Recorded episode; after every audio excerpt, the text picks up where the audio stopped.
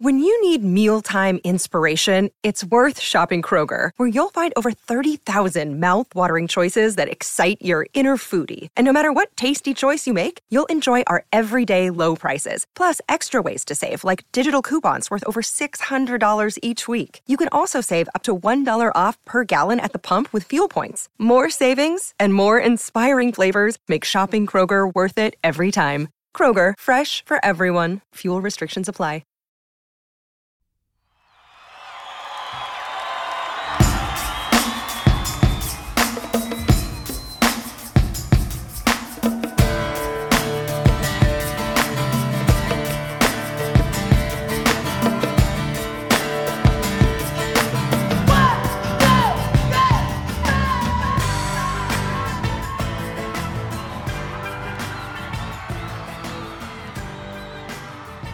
Hello and welcome to Undrafted, a Dynasty Game Theory podcast brought to you by the Undroppables. I am your host, Scott Belanger, aka Jax Falcone. You can find me on Twitter at Dyno Game Theory. This is episode number 147. Let's roll. And we are so close. We are, what are we, one week away from real football. I know what's kind of cool is a lot of uh, redrafts will be happening this weekend. And I will get into that and more with my guest. But before I bring him out, ah, it's been burning me up a little bit. This whole, you know, JT situation has made me start thinking about my favorite team. I don't know about my favorite fan base. I love the Colts fans. Colts fans are great. I know so many Colts fans, poly sleepers, you know, all my guys, Dukes, all my people. As a matter of fact, my guest today is a Colts fan. I love Colts fans. But the Colts, urgh, I hate the Colts. I hate the Colts. Do you remember when the Colts got smoked in a playoff game by like 40? And then after the game, they blamed it on one PSI. That's the kind of babies we're talking about in the front office of the Indianapolis Colts, led by none other than the great, and I use that word very loosely, Jim Irsay. Let me tell you a little bit about Mr. Jim Irsay, the guy who's holding our favorite son, Jonathan Taylor, hostage. Jim Irsay is basically a kid whose dad owns a car dealership. That's who this guy is. He didn't earn this team. He didn't buy this team. He wasn't some great, you know, uh, entrepreneur who came out the other side and said, you know, I'm going to buy a team. He just went to college, you know, just barely got by and inherited the team. He inherited the team, all of it, when his dad died, when he was, when, when Jim was only 37 years old. Holy smokes. And then, of course, famously walked Mr. Peyton Manning out of town. I know my guest is going to push back on the Peyton Manning thing, but still, he did. He, he lost Peyton Manning in the prime of his career. Peyton went on to win a Super Bowl after that and was kind of dope. He won 13, 13, and 12 games in the next three seasons after they thought he was done. Must I even mention the fact that, and actually, this is my favorite thing about him. He got a DWI and was in possession of a controlled substance. His mistress was found dead in one of his homes. And, uh, you know, and he, he was allegedly, he bought that house with Indianapolis Colts money. I don't know if that's even true. I don't know if that's true. But I do know that he had a almost a 70% winning percentage with Peyton Manning. He did. And a 47% winning percentage without him. He's never done anything. And then of course, the cherry on top. The cherry on top was him scrambling from quarterback to quarterback over the last 3 years, going to Sam Ehlinger and then that not working and him just looking through his Rolodex, literally went into his iPhone, most recent calls, saw Jeff Saturday there and said, you know what? I bet you that guy could coach a team. I bet you that guy could coach a team. Maybe it was all a big plan to get Anthony Richardson. It probably was.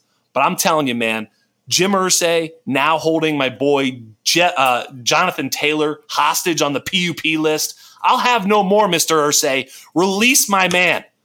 And with that, I will bring out my guest who's going to push back and who's going to body me. Mr. Randell Memphis Young joins us today. Randell Memphis Young is the host of the Dynasty Warzone podcast. He joins us on the Player Profiler Network feed. He and I have done some collaboration here in the last few months. He's outstanding, except for the fact that he's a Colts fan. Mister Memphis Young, what's going on, buddy? Not much, man. Uh, first of all, thank thank you for having me. Yeah, I, I am a Colts fan. Um, and, and, I do understand why people are frustrated with Jim Irsay. I, I, I really do. And I will just say this. Why aren't we having this you know conversation about the owner of the San Francisco 49ers? Because in theory, I'd he's holding he's, he, he, he, he's holding Nick Bosa hostage. And, and what about the Chiefs? Emory Hunt, isn't he holding Chris Jones hostage?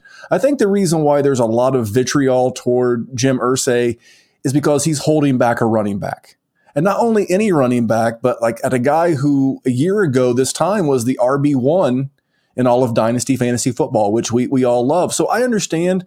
I, I will push back a little bit about Jim Irsay because, like I said, yeah. I live here, and it's easy to forget the good when you're currently faced with the bad. But you mentioned Peyton Manning. How did Peyton Manning leave Indianapolis? That's a great question. Uh, Peyton Manning had to have his neck fused. And because he was out that season, the Colts got stuck or earned the number one pick, however you want to chop it up. And what did Jim Irsay do with, with Peyton Manning? Now, he could have held Peyton's feet to the fire and traded him, could have got a couple of firsts for him, um, but he didn't.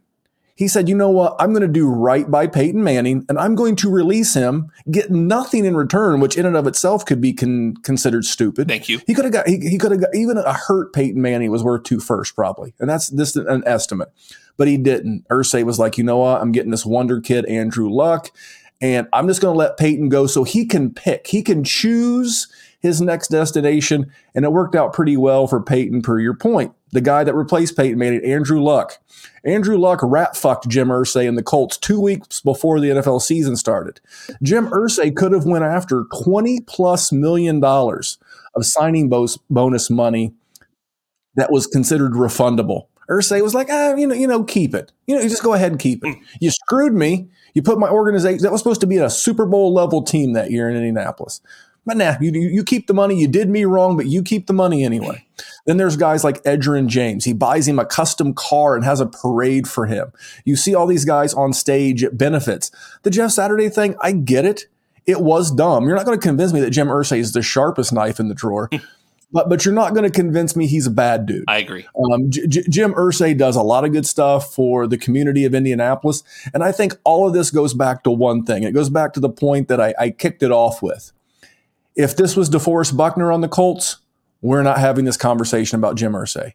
If it were Shaq Leonard, if it were Quenton Nelson, if Quenton Nelson was doing what Zach Martin did with the Cowboys, we wouldn't give a shit but he's doing it to a player that we plug in our lineups every Sunday. Yeah. That's where the vitriol comes from. That's where the frustration comes from. Irsay's not a bad dude. He's a weird dude. Yeah. He's a kook. Yeah. The word I would use is kook. He's a kook, but I, I, wish I hadn't come to this. I'll be honest. The person that I blame for all this is Malki Kawa, the agent for Jonathan Taylor. Because I want to read a quote to you and the, and the loyal listeners here uh, on the show. And this is from Jonathan Taylor. And this is, and I quote, I am under contract here for four years. I put the pen to paper. So that's where I'm at right now. I have an obligation to them and them to me. But things will happen naturally. This was when he was asked about a contract extension. Those are his words. Oh, and when did he say those words? Another great question. That was in April. That was four months ago. Four months ago. What happened? Well, I'll tell you what happened. They had this Zoom meeting conducted by the running back billionaire uh, millionaires, Austin Ekeler, Nick Chubb, Derrick Henry, the guys who've already got their bag, right? But they're mad, they're sideways, but they're doing this Zoom call. Gets Jonathan Taylor all worked up. He gets a new agent who has very little NFL experience, who's primarily an MMA agent, formerly used to manage Jon Jones, I believe. And now he's he's you know giving this guy bad advice. Ah, jump on the pup. Mm. Now that bit him in the ass mm. because you know he's he's getting bad advice. Yeah. So he was a guy that literally four months ago was happy with his contract, was going to play it out, was gonna was gonna do the thing, and again, I just can't figure out. Again, kook, sure. Um, recover in recovery, I don't know. I wish him all the best from that standpoint with Mr. Irsay there is blame on all sides here. So I hated to jump the the jump the show off with uh, sticking up for a kook, but that's kind of where I'm at. There's two sides to this story. You can you can absolutely stick up for Jim Irsay, the man, as a person.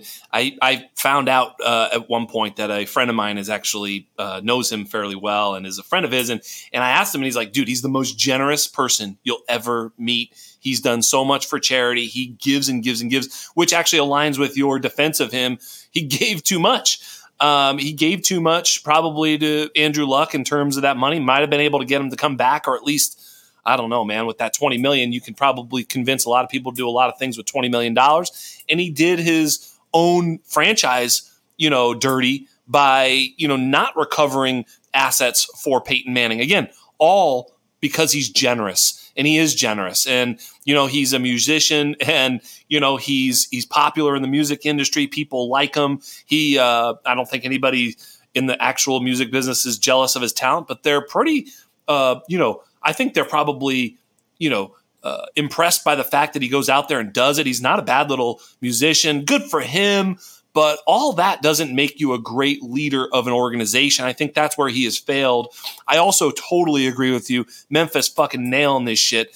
JT has been misrepresented for sure because at the end of the day, going on the pup was his sort of thing and now they're using that against him and it's not working for him. And and I agree that he probably is getting bad advice. Look we've seen it with both Saquon and Josh Jacobs. They basically held out and said come on dude. And they were like they threw him a bone. Jacobs got up to 12 million instead of the 10 something. And you know Saquon got basically $900,000 in maybe money. Um, you know not a lot more than the than the franchise tag. These guys don't have a lot of leverage. We all uh, from a third third, you know, third base understand that. We can see that. Um, that's why they had the stupid ass meeting in the first place. It's not like they're being, you know, uh, railroaded. They're just literally starting to realize how it all works, and it's got to be tough, man, because those guys put out, you know, someone had said, I don't forget who said it, but they're still the only position that can still be hit in a way that no other position can be hit or they're penalized. Like you can spear running back, you can hit them out where the fuck you want. You can attack their knees and legs. You can hit them not looking, whatever the hell you want to do. You can just smash them, and it's all fine. Um, so they are, and they have to get hit more often during a game. I am all for all that. I think at the end of the day, Jim Irsay has mismanaged a lot, and I think maybe some of this JT stuff could have been, you know, nipped in the bud with a with a stronger owner, with a stronger general manager. I don't really know but uh, it is kind of depressing. Jim Irsay, great guy, but he is my daddy owns a dealership, dude. That's who he's playing guitar, running around, but he's generous and kind, and for that, God bless you, Jim Irsay. Well, and and I, I think that, that you said something real well. If you think about, you know, he he is the guy, and you there's a lot of these uh, inheritance yeah. owners. Um, the the the Giants have struggled. They're, you know, the Mara family, they inherited that. Yeah. We look at Mike Day, is it Mark Davis, excuse yes. me, Mark Davis with the Raiders. But then you look at a guy like Emory Hunt, and and you know with the success they have with the Chiefs, you know Jim Irsay wasn't quite as uh, inept as an owner when he had Bill Polian and a guy named Peyton Manning or even Andrew Luck. I think a lot of times we look at these franchises well, and how let's, well let's not let's not overstate Bill Polian. I'm not going to let you get away with that. Bill uh, Polian's well, all, he, he drafted the, a handful of, oh, of, of Hall of Famers. Polian's a moron, but he's lucky he had Peyton Manning because he would have been nothing too. He, you could put him in the bucket with Charley Casserly. Sorry, go on, please. You can say no, Peyton no, Manning. No, no, you're you're you're good, but but, uh, but the, these owners and GMs are only as good as their quarterback. Same bingo. with the head coaches. Yeah, bingo. If if you know, it was amazing how smart and good of a leader we thought Ron Rivera was when he had a guy at like prime Cam Newton. Yes. All of a sudden now we're looking, there's not quite as much shine on that star as we once thought there was. So I don't get too high on the highs and too low on the lows. Um, I think the well ran franchises uh, speak from themselves historically. Yeah. and, and I think I think Jim Irsay is definitely not the worst owner in the league. No, um, the bid the, the, Bidwells. I mean, the Bidwells in Arizona literally charge their players for food. Yeah, no, there, there's definitely worse ownership groups, and uh, you know, it just it just stings because we all want JT out there yeah, scoring us fantasy course, points. And and Ron Rivera absolutely steps into yet another elite quarterback. Just what luck this guy has. I mean, awesome, huh? Just to watch him get Sam Howell this way. And then, uh, oh, did I say that? Oh, sorry. I don't think that for real, but pretty cool. Actually, Sam could be pretty good. and of course, the Niners are the other team. And we're going to get uh, a special guest on the program for just a moment uh, to talk about the Niners right after this. And I know I promised a special guest. I don't know. Do you, Nick? Do you know Randell? Randell, you know Nick? Nick, do you know Nick Wright? I'm familiar with Nick's work. Hi, Nick. Um, he, he's he's not quite the. Uh, he's not quite the legend and lore of a, of a Skip Bayless or a Stephen A. Smith, but I think he's well on the way. He's got better hair though. Have you seen the hair? Be- beautiful. Hey, look, if you've seen me without a hat on, you know anyone's got beautiful hair compared to oh me. Oh my god, but, uh, Nick! Nick, please tell us what happened in San Francisco. Go go ahead, Nick.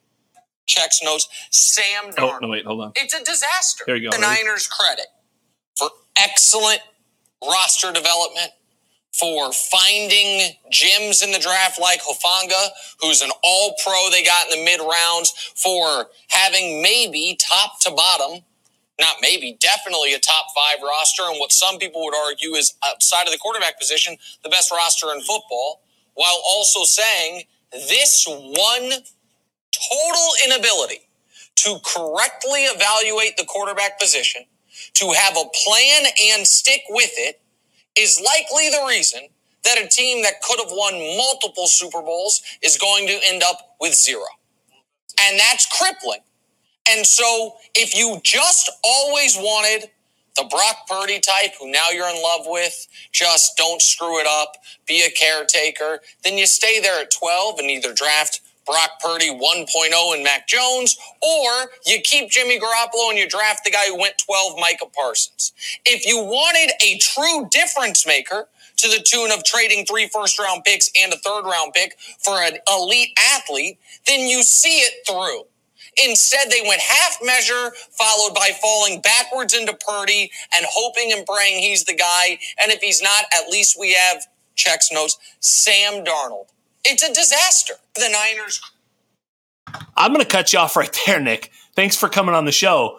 The fuck are you talking about? That is that is the, the national media on on Trey Lance and the Niners as well. I think a lot of people saying that the Niners got this wrong. I give them all the credit in the world for not doing sunk cost corollary and sticking with Trey Lance because of the investment. Do you agree with Nick or me on this one? I am I am just shocked at that take. Well, I, I agree with you. Um, there's a meme that I'll post from time to time, and it's a bare hand grabbing a fistful of barbed wire. And it says the worst thing you can do is cling to a mistake just because you spent a lot of time making it. The worst thing you could do, the, the 49ers could do, was hang on to the barbed wire that was Trey Lance because it's only going to be a question. And listen, they, they know him better than we do. Right. And I know he's had some bad luck. And but here's the thing he threw 99 passes in, in high school. And he he was not his team's quarterback until he was a senior. He was a safety. There was no Division One school, including his own Minnesota Golden Gophers, that were willing to offer him a quarterback contract. Bingo. And first of all, I, I hear Nick Wright say he's an excellent athlete. On what measure? He was not. He's not. Fa- he's not fast. He has some decent straight line speed, but you watch him run, he doesn't have wiggle. No. He doesn't have the wiggle of a Lamar Jackson, of a, of a Justin Fields. He he's not even I don't think he's even athletic as like a Josh Allen. He's not. Or so so for me, he was a big guy. He ran awkwardly. Part of what got him hurt. He can't throw the football. What are we hanging on to? What are we hanging on to?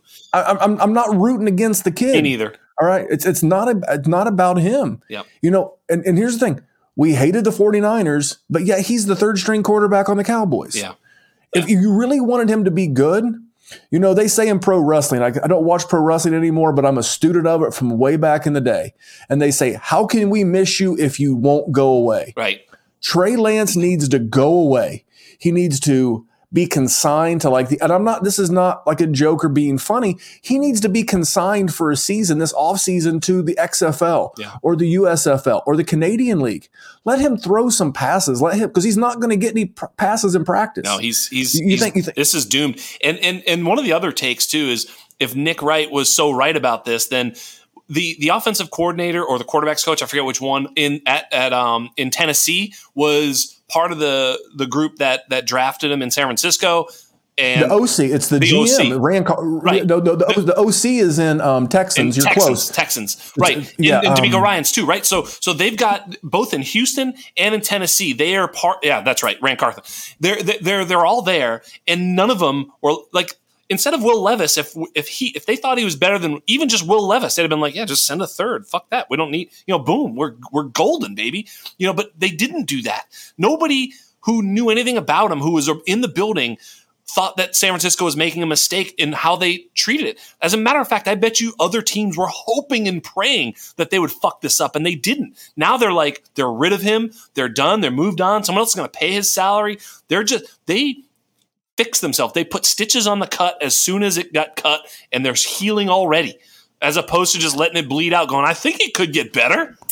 Well, and, and one of his uh, Fox Sports contemporaries and friends, uh, Colin Cowherd, uh, one of his takes that I really like is that yeah. your backup your backup quarterback, your third string quarterback should be able to walk through a mall and have zero people stop him. Yeah. But now but now Jerry, in typical Jerry fashion, has imported a circus. Yeah. Because the minute that Dak has a two or a three game stretch, the local media, the fans the are going to start saying, yeah. we're, we're it, it's going to create more issues than it's worth. I, I, I respect Jerry for taking the lottery ticket yeah. swing. Yeah. But but if he doesn't get any reps, what are you? What's going to change? What's going to you know when we make dynasty moves? You know, we talked about it before. You know, you make dynasty moves thinking that a player's value yes. is going to mature between now and then because you have some some reason. There's nothing that's going to unless Dak gets hurt. Yeah, which could happen. It's happened Possible. plenty of times. Yeah. But but you know, Minnesota needs a backfill for Kirk Cousins. Did nothing. Yeah. You know, yep. you mentioned Ran Carthon in Tennessee. They could have had him during the draft. Yeah, nah, we're good. Easy. We're, we're, good. Houston. They could have not given Arizona their first. They could have yep. traded for Trey Lance, still drafted Will Anderson, yep. and not be in the pickle they're in. But everybody's like, nah, dog, we're good. Except for fantasy and dynasty Twitter. That's right. You know, it, it's cognitive dissonance. Yeah, by, you, you by have way, this core you, belief. Do you want me to get Colin Cowherd on here? I can get his ass on the show too. These, uh, these guys. Know, I, I, no, it's fine. I mean, I, I used to, I used to be a fan. Skip, but, I get him. I get anybody. Skip, I'll, I'll tell you who I really like. I'll give the the the Nick, listeners. you can go home now. No, Nick, see Nick, Bye, Nick. Anyway, go ahead. Security, security, please get uh, get him out Just of grab out him of by the scruff of his fucking ugly hair and yeah, get him yeah, the fuck get, out get, of here. Get, get, him out of the studio. Uh, the the guy that I really enjoy that um, he gives me a different perspective is Michael Lombardi. Yeah. He hosts a show called The Lombardi Line. Yep, I listen. He's just telling you how an NFL executive thinks because at the end of the day, it doesn't matter what I think or what you think. We have to listen yes. to what these teams are telling us. Yep. And then Scott and I and the good dynasty content creators like Theo Grimminger and the Podfather and Alan Seslowsky and, and others, you know, we listen to what the market is telling us and then we try to convey that in a dynasty rationale for yeah. you. Alan getting mentioned so, in that list, like who me? Like what? I, what the fuck? Are you no, I, I, I, I, I, first of all, I love Alan. He he is great. Um, he he keeps the uh, the Sonic Truth interesting. I will say that. I do love him. I I do. He's my fun, uh, the best guy to pick on. Now, but here we are, well into this show, and I I told you what we were going to be doing, and let's do it. One of the things that I think it's time for is time for some redrafts. So me and Memphis are going to kind of go through, um, you know, round by round with some of our favorite picks in redraft this year, um, and pr- probably have some pretty fucking good dynasty takes on all that shit too. So that's what we're going to do. We're going to talk about redraft round by round, some of our favorite picks, and um, I think that's going to be something that's very helpful. So let's, without further ado, and without you know, Nick, Nick's gone. We can get to the real talk here. Uh, let's talk about that. Um, in the first round of a redraft league, not a best ball league, because I know best ball ADP gets a little bit screwed up. What is your strategy? Obviously, it does depend if you're at the top, middle, or back. But in general, what's your strategy and what is one of your favorite picks in the first round of a redraft draft? Well, I'm looking at it right now. Yeah. Uh, ADP I'm going to use as underdog. Um, for, for me, it comes down. I like drafting in the middle. Um, if I'm drafting up front, I'm going to get one of the big two or three wide receivers. Um, wide receivers have a, a less injury rate, a lesser. I mean, everybody's likely to get injured at some point. It's different yeah. injuries, but I, I, think it's safer. Um, if if I were to go my my first round guy, I'm looking at these top 12 guys. Yeah. Um, I think people are still going to be on Justin Jefferson and Ja'Marr Chase, and they and they and they should be. I'm on Tyreek Hill. Yeah. In the in, in, in, in the first round there. Um, again for redraft, age be damned. Yeah. Uh, he's like 28, going to be 29. But I mean, here's a guy with a goal. I love it when a when a player comes out and says, "My goal is 2,000 yards." Um, I think Tua, if he can stay upright, can certainly facilitate that. But they've got a decent backup in Miami with Mike White.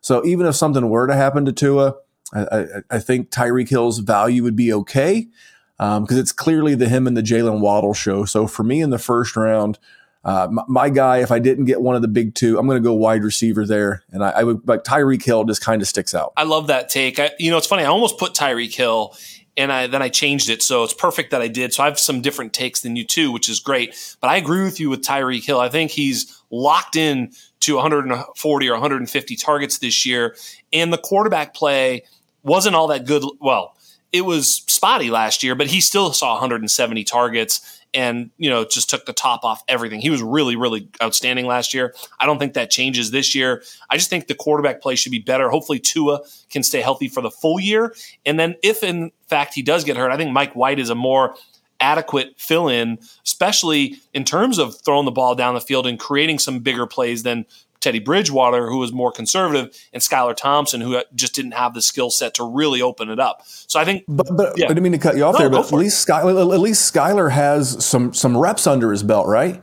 He played Buffalo tough at Buffalo in the playoffs. Again, you're, you're, looking at three layers of quarterback play that if something happens, that's real insulation for the, the seasonal value of a Tyreek, of totally. a Waddle, of those guys. So you're like, wait a minute, you have the second stringer and a guy that's performed pretty well in Mike White. And then the third stringer is a guy that has multiple starts, including a playoff game under his belt. Bingo. I mean, you never want to see the third stringer out there, but at least in this case, you feel better about their third stringer than a lot of them. A hundred thousand percent, uh, especially the New England Patriots third stringer. Uh, more on that later. Uh, we didn't. We kept one quarterback. Did you see that? I, I, did. I didn't they didn't they bring back that Malik Cunningham though yeah, on like a. I, I knew they practice? would backfill it. Yeah, yeah, practice squad, right, right. the whole thing. I mean, you know what's going to happen, and, and and it was brilliant. A lot of people were like, "What the fuck?" It's like it's very clear that they just didn't value Zappe or Cunningham as like requirements to keep that they could well, that they could fill in if the, if those two guys got claimed or got some sort of big contract they'd have been like all right fine we can still get a guy it's fine we're fine well uh, it feels like the kind of move where the patriots would like and i haven't looked to see if he's signed like they would sign to their practice squad would be like a colt mccoy yeah, that feels yeah. like such a Bill Belichick move. And like I was already reading on Twitter that teams are already complaining that he's manipulating the rules. Listen, Never be mad at a guy who understands what the rules are, how to play them, and how to use them to his advantage, because that's clearly what Belichick's doing with this new emergency quarterback rule. Don't be mad because he's playing chess when your favorite team's playing checkers. Fuck yes, dude. Of course. Of course he's manipulating the rules. That's what you're supposed to do. That's exactly right. By the way, you mentioned a word that if there's a if there's a take that I've gotten correct this entire way, is the Arizona Arizona Cardinals quarterback situation.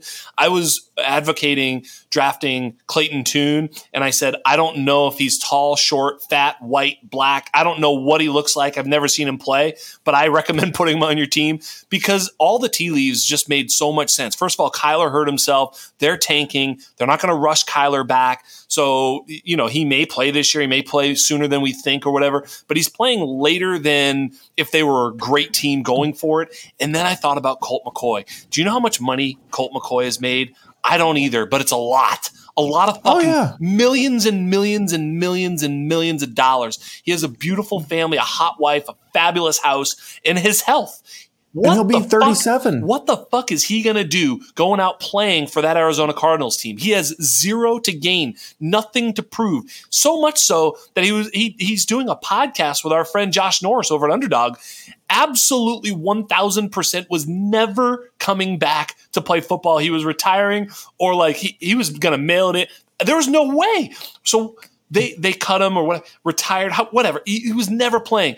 Now, the Josh Dobbs trade I didn't see coming, but they were obviously going to have to backfill once they got rid of uh, Colt McCoy. So now they want to see what they've got in one of these two young guys, either Dobbs or Tune. I still think Tune gets a chance. Maybe they start week one with Dobbs. Dobbs is going to have to play really good to keep the team from seeing exactly what they have in Clayton Tune. So I just thought I'd say that because I literally said all this would happen so far. So kudos to me. Well, well, victory well, lap. Absolutely. Well, well, first of all, I, I, want to do a victory lap of my own. I sure. want to give something to, you, to your listeners that I haven't even given to my own, except for our patrons at patreon.com forward slash dynasty warzone, is that I saw today, and I love Heath Cummings. He and I were in the Scott Fish Bowl together uh, a couple of years ago. Um, he does dynasty content for CBS he's like Pittsburgh's. It was funny, like you know, you've been talking about Clayton Tune since like before the NFL draft, and since January, since January, you can check the tape.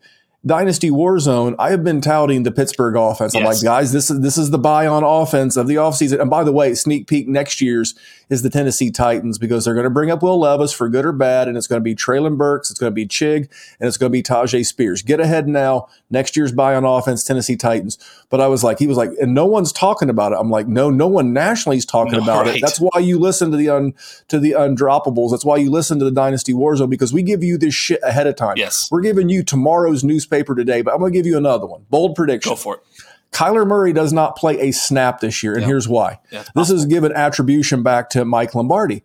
If Kyler Murray comes off the pup and he gets re injured, it triggers $92 million in guaranteed money on his contract. Sheesh. And it means he is locked into their roster for 2024. Mm.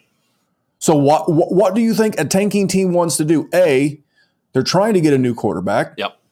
B, bringing Kyler back means they're going to win games. Yep. C, it means they're stuck with him. And D, they can't trade him. And E, so why why would they why and, would they bring him back? And E, he probably don't want to fucking play either. Fuck no, he can go play the new Call of Duty coming out. I mean, he wants that ninety-two million, but he don't want to go out in the field, get hurt also, to get it. And, and, you know, teams are going to line up in March to trade for him. That's exactly right. He'll get, get it anyway. So this is the less talented, more of a pain in the ass version of the Peyton Manning situation we talked about yeah. way earlier in the show. Except at least the Bidwells, another bad owner, are going to get something for Kyler. Yep. I don't think you see Kyler at all due to the contract and what their goals are of quote unquote tanking. If you have Josh Dobbs, you're doing good. If you have Clayton Tune, you're doing better because they can trade his ass too. Yep. And they can draft Caleb Williams, keep Josh Dobbs as the backup in the offense that he's now accustomed to. You can get something for Tune. You can get something for Kyler. The rebuild's underway. Yeah, that's what I'm doing. Yeah, Dobbs is probably the the the just the pro, the guy who like you know he's really fucking smart. He's like a Harvard graduate or whatever, so he's going to be there. Tennessee, he was a rocket scientist. Yeah, he yeah. was going to be like like literally work for NASA. Yeah. Like you say, like that guy's a rocket scientist. Like is, is like a euphemism for saying he's he smart. Really fucking no, is. Yeah, he really was a fucking rocket scientist. Exactly. So so wasn't Jaylen Brown Celtics anyway. So anyway, all right. So here's the deal. I think one of the other things about the first round for me is I'm totally with you. I love to, of course, get Jefferson or, or Chase or whatever. I will say this in the first two rounds, I am generally a fan of trying to get into a certain tier of running backs, just one of them, anchor running back, whatever you want to call it. You can call it what you want. But I think obviously Christian McCaffrey counts as one of them. He's a little bit too expensive, goes ahead of the Tyreek Hill, Cooper Kupp, and my favorite guy in the first round, wide receiver, that I'll name in a moment. But the other guys are like Ekeler, Saquon, Tony Pollard, Bijan Robinson, Nick Chubb, and maybe, just maybe Josh Jacobs now that he's signed, but at least those first five or six, right? So I like getting one of those guys in the first or second round. One of the guys that I think if you start sliding to the back of the first round and you're looking at the AJ Browns or the CeeDee Lambs, I'm taking Amon Ra St. Brown. I think Amon Ra has a huge year in front of him. He has, I think, more targets in the first two seasons or some shit like that than any other player. I mean, he has just been targeted at an immense rate. I think that continues. Obviously, there's upside in there with this offense being better than it was. Jared Goff there. I mean, everything is starting to come together. The offensive line is great. He has no target competition. Um, I, I think the offense got better with Jahmyr Gibbs and Sam LaPorta. I'm all over Amon Ross St. Brown in the first round. What do you think of that? I, I agree. And um, the ADP I'm looking at, technically, he's the first pick of the second round because I'm looking at he's 13th overall. Yeah. But I agree with the Podfather is that you know I wouldn't bother me if he was the third wide receiver off of the board. Bingo. Volume volume is king. Yep. And where he's going, there's a pocket of guys at 12, 13, 14. CeeDee Lamb, Amon Ra, St. Brown, Garrett Wilson. I will gladly take those three guys over the three guys directly in front of them, which are Stefon Diggs, AJ Brown, and Nick Chubb. Yep. If you told me that Memphis you can pick from this basket CeeDee Lamb, Amon Ra, and Garrett Wilson, or this other basket, Stefon Diggs, AJ Brown, and Nick Chubb. I'm taking all three of the guys in the first basket. I agree. I do agree. I, I, agree. And, and I think Amon Ra leads them all. I think Amon Ra is the safest pick. He just feels well, like there's no, other than injury, there's just no outcome where it's like, Really, only four targets this week? Like, when's that well, happening? Injury would keep him out. Did, didn't he play through like a couple of injuries last year that would have you know kept a mortal, yeah, an average wide receiver that would have kept them out for multiple games, and he barely missed any. I'll kind so of the I'll, odds of him. I'll kind of go to my exactly. I know you're going to say. I'll, I'll kind of go to my second round pick or my first two. I love you know Tony Pollard as well, so I like seeing Amon Ra and Tony Pollard. If I can get something like that, I mean, obviously I'll take Amon Ra and Saquon, Amon Ra and Bijan, whatever. But a lot of times, you know, you can get Tyreek Hill and Pollard or whatever. I love doing that. I love kind of getting one of those anchor running backs, but I really like Tony Pollard in this offense. I think he's going to see a lot of targets. Um, may not see as much goal line, but honestly, there's not really much there unless they find someone, you know, to take over the goal line duties. He may see a few goal line situations that he wouldn't have otherwise seen. So Tony Pollard's upside is absolutely huge and he's an explosive player. I would love any start with Amon Ra, Tony Pollard. I, I Tony Pollard and Amon Ra. So um, we're not quite to my Scott Fishbowl team. Yeah, I got Tony. I got Tony Pollard in the Scott Fishbowl. I think he has a huge year. Yeah, and I, I think this is how running backs get paid going forward. I mean, again, this everything comes back to you know, this is how a good show sheet works, guys. Even when we don't have one, you know, Jackson and I are fucking professionals over here. You know, everything circles. I think this is how running backs get paid yeah. going forward, and that he'll get another one year deal next year, whether it's you know one year ten million, one year twelve million, and I think they'll get two or three years like that. I think the three or four year deal, the the Zekes and the Gurleys killed that for these guys. Yeah. So he's playing for his next contract, just like Josh Jacobs. Bingo. You you don't have to sell me on you don't have to sell me on Tony Pollard. I'm a huge fan. Uh, he's the, he's the anchor RB on my Scott Fishbowl team, so I'm I'm rooting for you to 100% nail that one, my friend. Yes, sir. Who do you got in the second round? Second round for me, um, I'm I'm going to go. I'm kind of the wide receiver, wide receiver guy because we're yeah. going to talk about some value running backs here at the end. We sure are. Um, the wide receiver, I'm not drafting. I'll tell you that one real quick. I'm not drafting Calvin Ridley, and I would love to get Chris Olave. Yeah.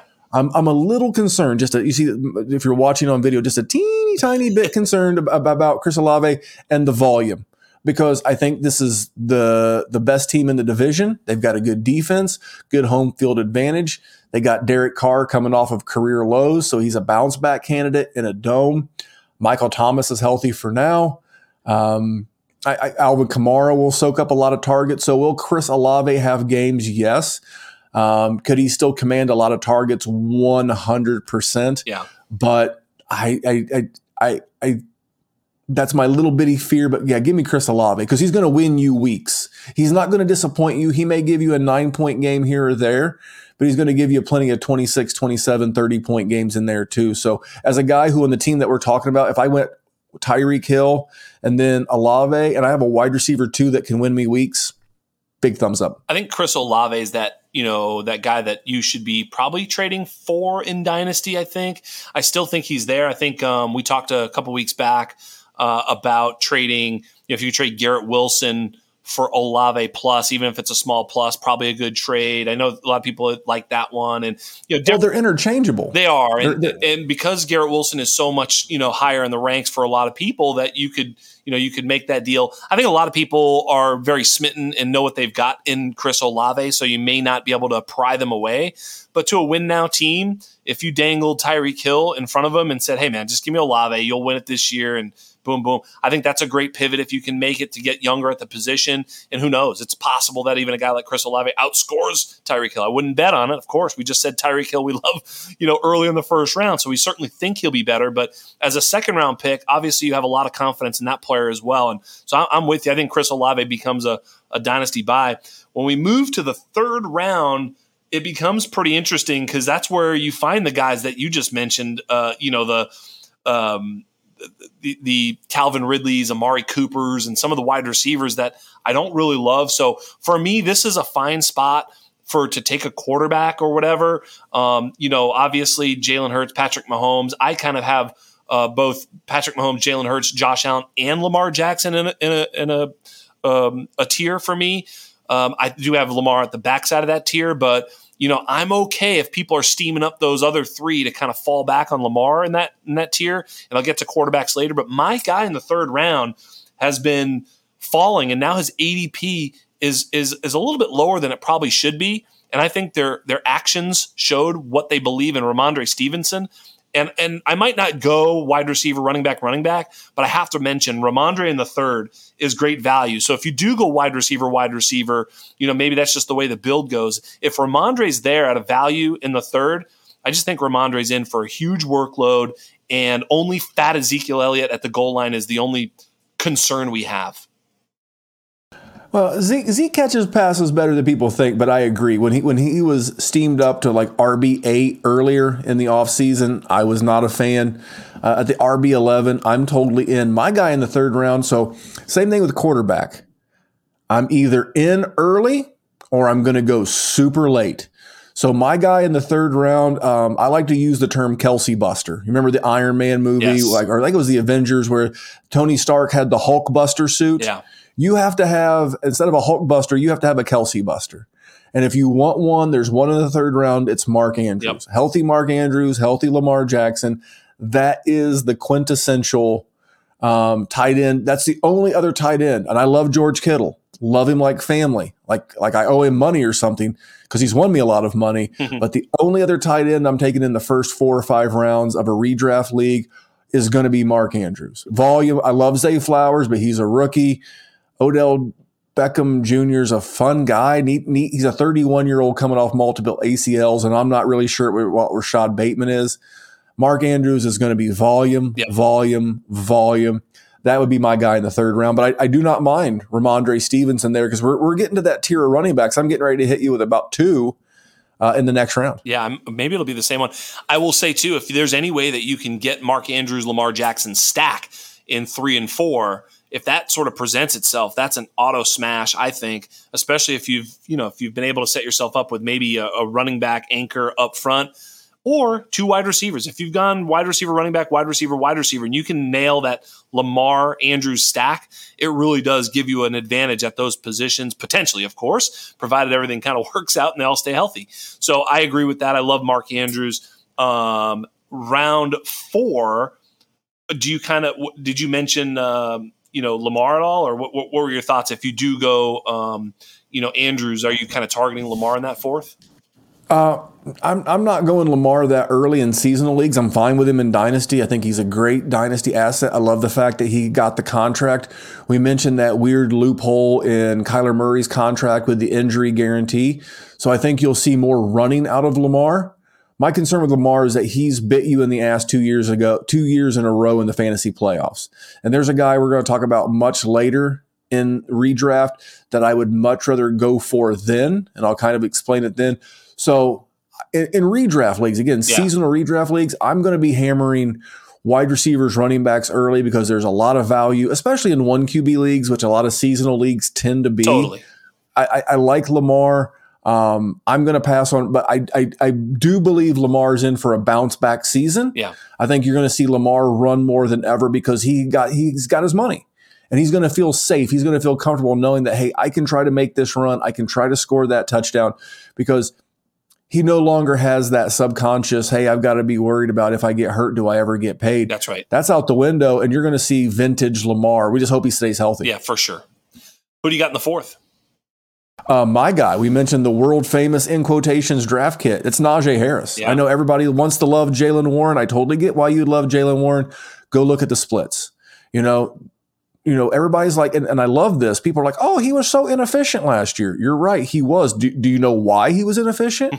He's not bad at football. He had a hurt foot. Yeah. He played through like a like some sort of a Lisfranc injury. And look at his game splits from weeks one through eight. He was the RB23 scoring 10.1 points a game.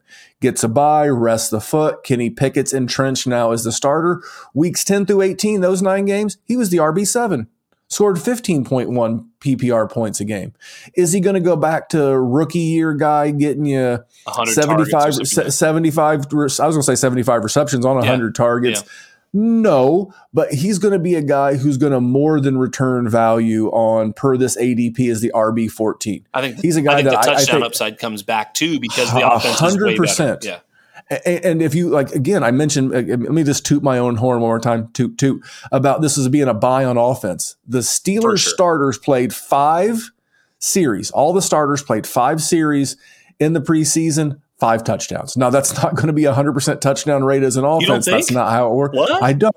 I feel safe in saying that's not going to happen. I'm not so I'm sure. T- I'm telling you, this is going to be. I mean, we talk about scary offenses and they're getting overlooked. Yes, I know the Podfather loves Kenny Pickett. Right. I love Kenny Pickett, and it's like you got Diontae Johnson. By the way, I'm not going to spoil my Diontae Johnson stat because he's in the next round. Yeah, he is. Uh, I, actually, I, I, lied. Nope, nope. He is in the next round, so I can I can talk about well, Diontae next. If we use sleeper, I'm gonna I'm gonna cheat because he's in like, he's way the fuck down there in, in, sleeper. He's in round seven, just so you know. So I mean, that's the thing is like we'll keep going and we'll keep talking. But yeah, yeah, we'll talk about a bunch of different guys. Yeah. But yeah, I mean, the other guy I was going to mention was is is Joe Mixon. Yeah.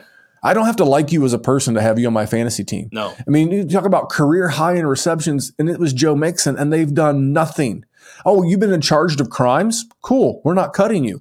Are you being charged of crimes again? Oh, we're not even bringing in competition. He is going to feast in this in this offense. But I will say, if there was a handcuffed draft of any team, not your own, but like if you don't get Joe Mixon and you want to take a late flyer, or you can get Chris Brown thrown in as a cheap throw in in Dynasty, that's the move because Joe Mixon will be gone very soon. Right. And the Bengals will be forced to get cheap running back. Sorry, that's a whole different tirade. Yeah, for sure.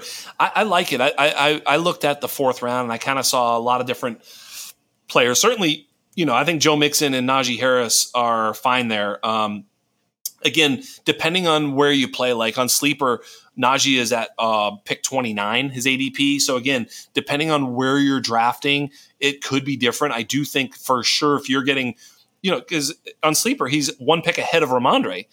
I don't know if I like him that much, but I love him in, in round four. And then when you start getting into round four, you know, um, I think you got to look at a couple of players for me. Like if DK Metcalf ever slides into the fourth round um, of your of your redraft league. I really like DK. I, I, also then also like as your late round quarterback du jour. I love Geno Smith.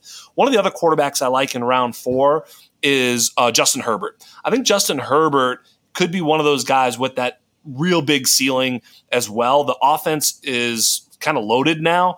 Um, they had a lot of injuries. Their offensive line is is a lot better. They get Kellen Moore. I think they're going to be throwing the ball downfield more. I think this could be a very very high powered, fast paced, throw it a lot downfield offense. And if that happens, uh, you know the the ceiling for uh, Justin Herbert is sky high. So he's a he's a player I would be targeting in round four as well as we sort of move down one more, um, uh, th- this player has been a player I've been drafting all off season. I've got a ton of him in Dynasty.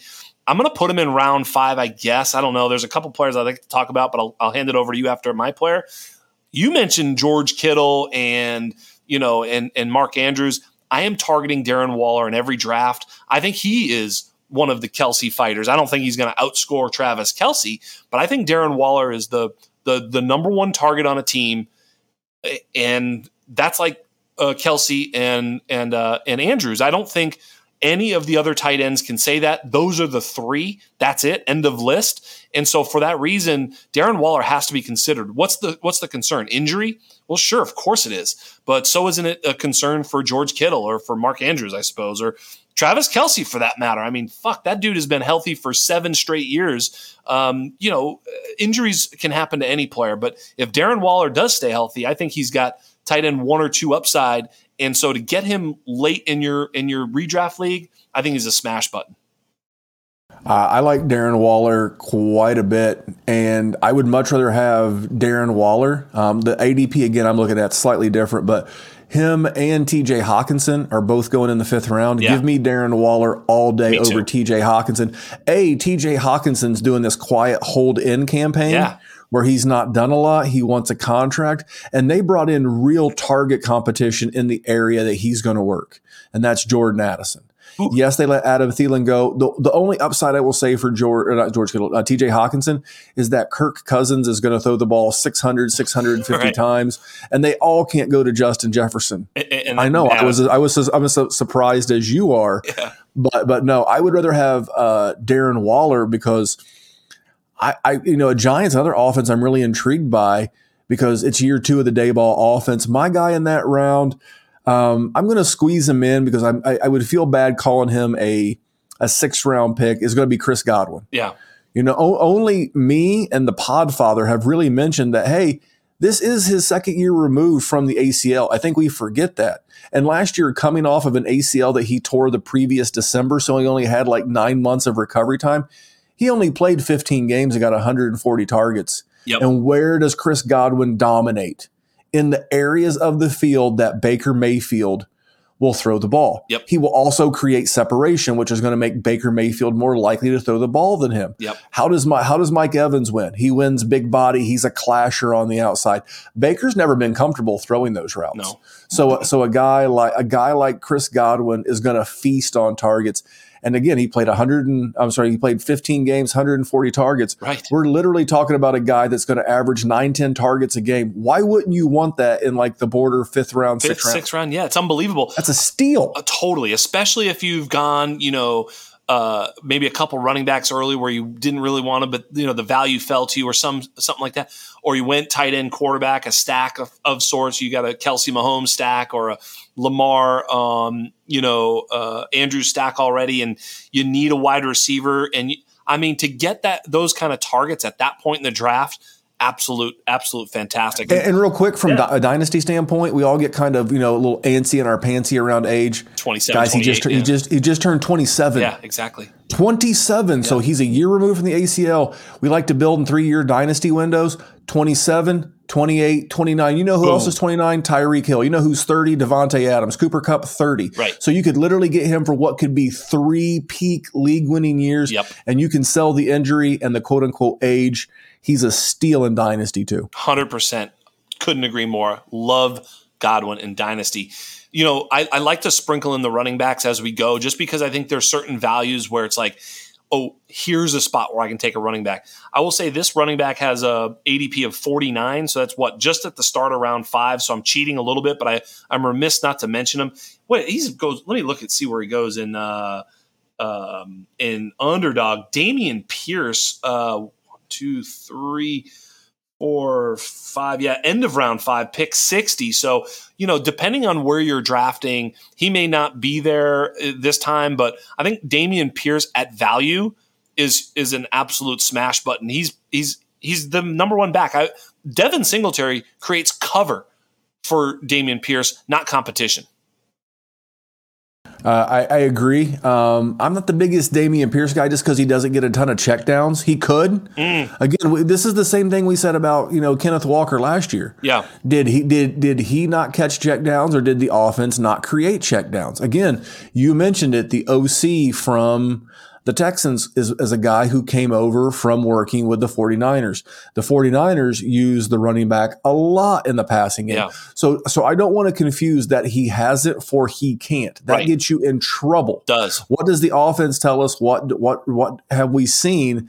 And for him to be pushed down this far as RB 19, yeah. He's a guy with RB 12 to 15 upside. For sure. So you so you're getting a value. Especially so if he co- falls a little co-sign. bit, Memphis. Yeah, I sure. mean, you know, so you know, you don't have to reach for the running backs because there's so much running back value. But as they fall, I think Dameon Pierce could fall because there's concern about the offense. There's concern about his pass catching. Look, it's the smallest of sample sizes. Okay, ready for small sample size, but last year he did come off the field on third and longs, third and known passing downs. It is the preseason, and there's only a few plays, but he has stayed on the field for his third down, um, you know, uh, opportunities. Ah, look, that just could be because they don't give a shit. And they're like, you know what I mean? They're like, fine, just stay out there. It's just a sure. fucking preseason. I don't give a shit. Or or it could be that he's a second year player coming into his own who can catch the ball. I've mentioned this before. If you look at his college stats, they don't look like they're anything on the raw numbers. The raw numbers, he doesn't look like he was a pass catcher. But Noah Hills does great work, and he talked about his aDOT, his success rate, catch rate, uh, yards per, per per team pass attempt, yards per route run. All those metrics, all the sort of hey, wait a second, we dug beneath the dirt and found that this guy's actually good at pass catching. You know, he was good at, uh, uh, at pass catching at Florida. So I think at the end of the day, he may be good. We certainly know he's better than Devin Singletary. And if the if the Houston Texans see him that way, he could see. Look, all he needs is what 40 or 50 targets to pay off as a as a pass catcher. It's not like we need him to catch 50 to 80 balls, you know? Gosh, if he gets anywhere in that ballpark of two catches a game, that's a huge, huge bonus because he might score some touchdowns from there. You know, the two catches are two points in PPR and then the yards he gets. So he doesn't need a ton to really return value. And I do think that the offense will be really good. The offensive line is absolutely dope. He's a fucking freight train. He's a great runner. So there's a lot to like there. Uh, certainly an upgrade in quarterback. I mean, you know, I think I might be an upgrading quarterback, and I, right? I mean, uh, they, your neck's not long enough to be better than Davis Mills. I'm next. I mean, I'm next up. Um, that, that, that, that, dude was Joe Raff. It was it was on the back of his football card. Joe Raff. Right, Joe Raff. I love it. Um, but you know, you, you get my drift. I, th- I think he's a, he's a value. What are you looking at? Sort of um, round six.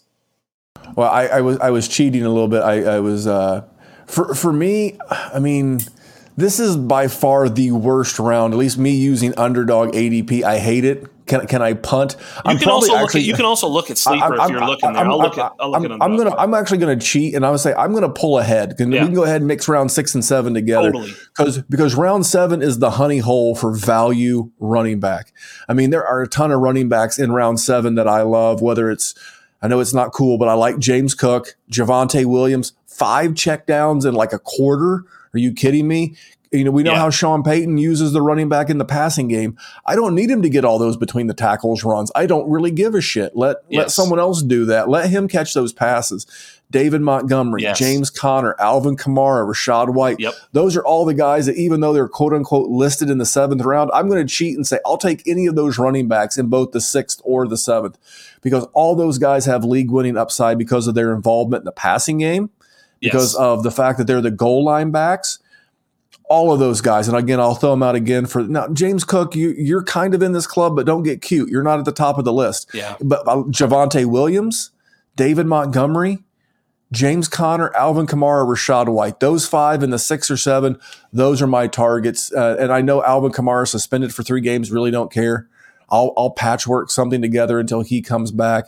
Derek Carr is going to pepper him with mm. targets in this offense. I, I, am so excited for Alvin Kamara. Bad human, great football player, apparently. I guess we kind of knew that already. I'm a little bit off Alvin Kamara. I see the upside, but um, he was not very efficient for two year declining, two years straight declining. Um, he did, wasn't getting as many targets. I don't know if that's the coaching. Well, you, well you'd be you'd be inefficient too if you were your coworkers were famous Jameis Winston and Andy Dalton. In all oh, fairness to him, Jameis. don't fuck with Jameis. I'm a cross cross-eyed Jameis. Let's but go, you know, baby. I, I, th- I, th- I think. Uh, Uh, I think boring, stale Derek Carr is just what the doctor ordered. Check down, check down, check down. Won't do great for a lot of the other Saints. Will do tremendous wonders. And if you're a dynasty gamer, Alvin Kamara coming down the stretch right around your league's trade deadline is going to do you a huge service in year seven and give you the ultimate sell high window. He's going to give you one last ride get out from under if you're not competing for a championship. Maybe, or Kendre Miller is just better than him, and Jamaal Williams is is going to get on. is going to get some is going to get some touches there. I'm a little bit concerned. I do love David Montgomery in the previous Jamaal Williams role. Pencil him in for sure for 20 touchdowns on the ground, uh, but you know not not really. But you understand my point. He's certainly going to be the goal line back. He's going to be the the A back, and you know Gibbs is going to be the space back. We already know that for a fact. That's just literally they they're spelling it out. They know what they're going to do. So I like that. I do like Rachaad White. The offense scares me a little bit but love Javonte. is the call there. If you can get Javonte in and around those guys, because he has all the upside. Everybody's got a little bit of downside at this point in the draft, otherwise they'd be higher. But I think Javonte's was the injury, and now if the injury's not there, well, then you're all upside because his floor is where he's being drafted if he's healthy. Like this is there's no downside if he's healthy. You know what I mean? There, there's only uh, upside. You, you, you, don't have to sell me on Javonte Williams. Yeah. I've been on him all off season. I'm like, again, when I do dynasty content, I'm into messaging, and all of the messaging all off season from the from the Broncos and and the camp said, we're not worried. We think Javonte will be ready. They didn't draft anybody. They didn't do any huge splurges in free agency. They did bring in Samaje Perine. You know, I'm sure he'll take. You know, and and here's the thing: no running backs getting all the snaps. Najee couldn't have been more featured last year. He got 65% of the snaps. You tell me that I get a, a running back on a good offense going to get me 65% of the touches and snaps, I'm in. Sold American. I'll just sign up right now. And, you know, there's a lot of reputations on the line. Sean Payton's reputations on the line. Russell Wilson's rep- reputations on the line. There's a lot of a lot of reasons for that offense to be good, and I'm going to cheat and go ahead and get ahead. Go for it. And uh, and, and I'll mention Courtland Sutton. He's right there at the seven eight turn. Jerry Jeudy's hurt. We're all excited for Marvin Mims. He's finally fully healthy. He's the last man standing. Yeah. and, and he may also give you a, uh, a, if you're not a contender, he may give you a selling window as well in dynasty. You know, midway through the season, someone needs some wide receiver firepower, but you know, and, and then in that same round, kind of like the wide receivers we just talked about about in six and seven. This is a great spot for that, you know, upside wide receiver play, whether it's Courtland Sutton because you like the volume. You mentioned Brandin Cooks. Um, yeah. There's also the, the Moores, Elijah and Sky, yes, as well as Michael Thomas. You don't know what his role is going to be, and that's a that's a lottery ticket you could potentially scratch in the eight. So I think in these middle rounds, six, seven, I'm looking to hit up those running back values. Yeah, because I because more than likely, potentially, I went wide receiver or tight end early. And, and now I'm, you know, and then in the middle rounds, I got me a couple of running backs. Now I might bounce back to wide receiver looking at Elijah or Sky Moore. Why? They're attached to good quarterbacks, gang. If you're going to gamble on a wide receiver, gamble on one attached to a good passing quarterback and not one with a rookie or an upside play quarterback. So yeah. that's kind of how I see it. Many of you who are listening who who, who draft on underdog, I gotta I gotta make sure that you understand, and, and you're probably sharp enough to already know this, but it, it goes it, it bears repeating um, that the the ADP on underdog. I'm going to give you a difference. I'm not sure what Yahoo and ESPN are, but I bet you they're even worse than sleeper. But I'm going to give you the difference of ADP for sleeper versus underdog on a player that I will absolutely be smashing in drafts if he goes anywhere near this ADP. At pick 79 is Diontae Johnson in sleeper. Pick 79. He is currently pick 53 on on uh, underdog. So 53 to 79, that's two full rounds plus of difference. And so, so sometimes the market is is moving uh, on underdog and we see that and we think, "Oh, yeah, he's steamed up too high." Probably it look at, maybe at 53 is probably not still not that bad. We're talking about Chris Godwin and his targets. You know who else is going to get targeted uh, in a in a better offense? A guy who scored eight touchdowns two years ago to zero last year. Everybody just remembers the zero as if he's allergic to the end zone. He's not. He's going to get 140, 150 targets if he stays healthy. Diontae Johnson, somewhere at this point in the draft, is an auto pick. I, and I believe it was Jordan Mac, McNamara love, at McNamara Dynasty. Great guy, friend of both of ours, been on both of our shows many times. I believe it was his. You can find him at McNamara Dynasty, but he tweeted this out the other day. In the last three years, in terms of targets, Diontae Johnson was wide receiver six, wide receiver two, wide receiver six. Now, how's a guy who has been top six in targets three years in a row? Help me understand why he's going so late in drafts. It doesn't make any it's, sense. It's, it's, it's, because George Pickens. I know everybody likes George Pickens. You know he's he's moving up boards. He's a catch and fall guy. Yep. I don't want a catch and fall guy. I want a guy, again, we mentioned it with Mike Evans. How does he win? He's a big body clasher. He's going to have week winning weeks, but he's also going to have real stinky duds. If I, you know if, I were if I were if I were betting on it, I would probably be willing to give up as many as 30 targets and still take Diontae Johnson to out target? A hundred percent. Cause like, what, what do you have last year? 100 total yards of YAC? Yeah. He's a catch and fall guy. He's gonna, I mean, yeah, it's going to be like 140 or 150 to 110. Because like if you if I told you that George Pickens got the same number of targets as like Tee Higgins on an annual basis, that's like 110. You know that that'd be great you, we'd all be excited about that. You know, goal line, red zone, all the rest of it. But he's not. I mean, if he sees he way touchdowns. more than that, of course. If he sees he way more than that, I'd be shocked. But if if you told me that Diontae Johnson stays healthy and sees less than 130, I'd also be shocked. No way. So yeah. De- De- Diontae, Chris Godwin, another guy we're going to talk about here in the next couple of rounds. I'm I'm looking for two things. I'm looking for volume Yep. And I'm looking for value. Yep. And Diontae Johnson and Chris Godwin are going to give you a shitload of volume. And where they're going, there's a shitload of value. That's how you win leagues because you maybe you maybe you went hero RB and you went with Saquon or CMC or Ekeler or one of these guys. You know what? There's a world where another guy who gets a bunch of volume, Keenan Allen. Yes. I know he's 30 something, but you know what? He had like a bajillion targets the last couple of years with, did, with did and, you, and you love Justin Herbert. Hey, did you see the poll that I put up uh, at all? Did you see that? Which uh, remind me, I'll maybe tell you, I'll tell you. So Dave Kluge put up a poll. Justin redraft this year. Who would you prefer, Keenan Allen or Calvin Ridley? It's Keenan. It's Keenan Allen, and but hold on. Who do you think won the poll? Oh, I'm I'm assuming it was Calvin Ridley because of the hype. Right. So, I, so check this was, out. Before, I, before you answer, before you answer, I want to give you one more. So I sure. saw that, and it was Calvin Ridley. It was like uh, close to 60-40. Maybe it was 58, 42, whatever. Close to close to 60-40. I was like, huh. So then I, I created my own poll, and then I responded to him and you know sort of shoved it in there so that people could see it and he could see it and everything. And I made my own poll and I said, if we knew that both of these players were healthy and played 17 total games, who would you prefer this upcoming season in redraft? Calvin Ridley or Keenan Allen? Who do you think won that one? Well, I, it was Calvin Ridley, but it should have been Keenan Allen. I'm guessing it was Calvin Ridley, but it should have been Keenan Allen. It was Keenan Allen in a landslide once you put oh, the, well, the, the, the, if they're healthy. So well, the I internet's found, smarter than I thought. So cool, yes. cool, cool. Okay, what, great. What, what we found out with that those two polls was that everybody's afraid Keenan Allen's going to get hurt, which isn't that stupid. You know what I mean? It's not like you know you touch the stove, it's hot. Touch the stove, it's hot. It's like well, let me see here. But certainly we know that the upside of Keenan Allen on a week to week basis should be higher than that of Calvin Ridley if they're both healthy. Uh, 100%. And I, am pulling up some some Keenan Allen stats. You know, there is this misnomer that, that he he did. He missed six games last year. He actually yeah. missed more. He missed more games with a hamstring injury last year than Brian Robinson did with a gunshot wound. But that's a different conversation for a different day.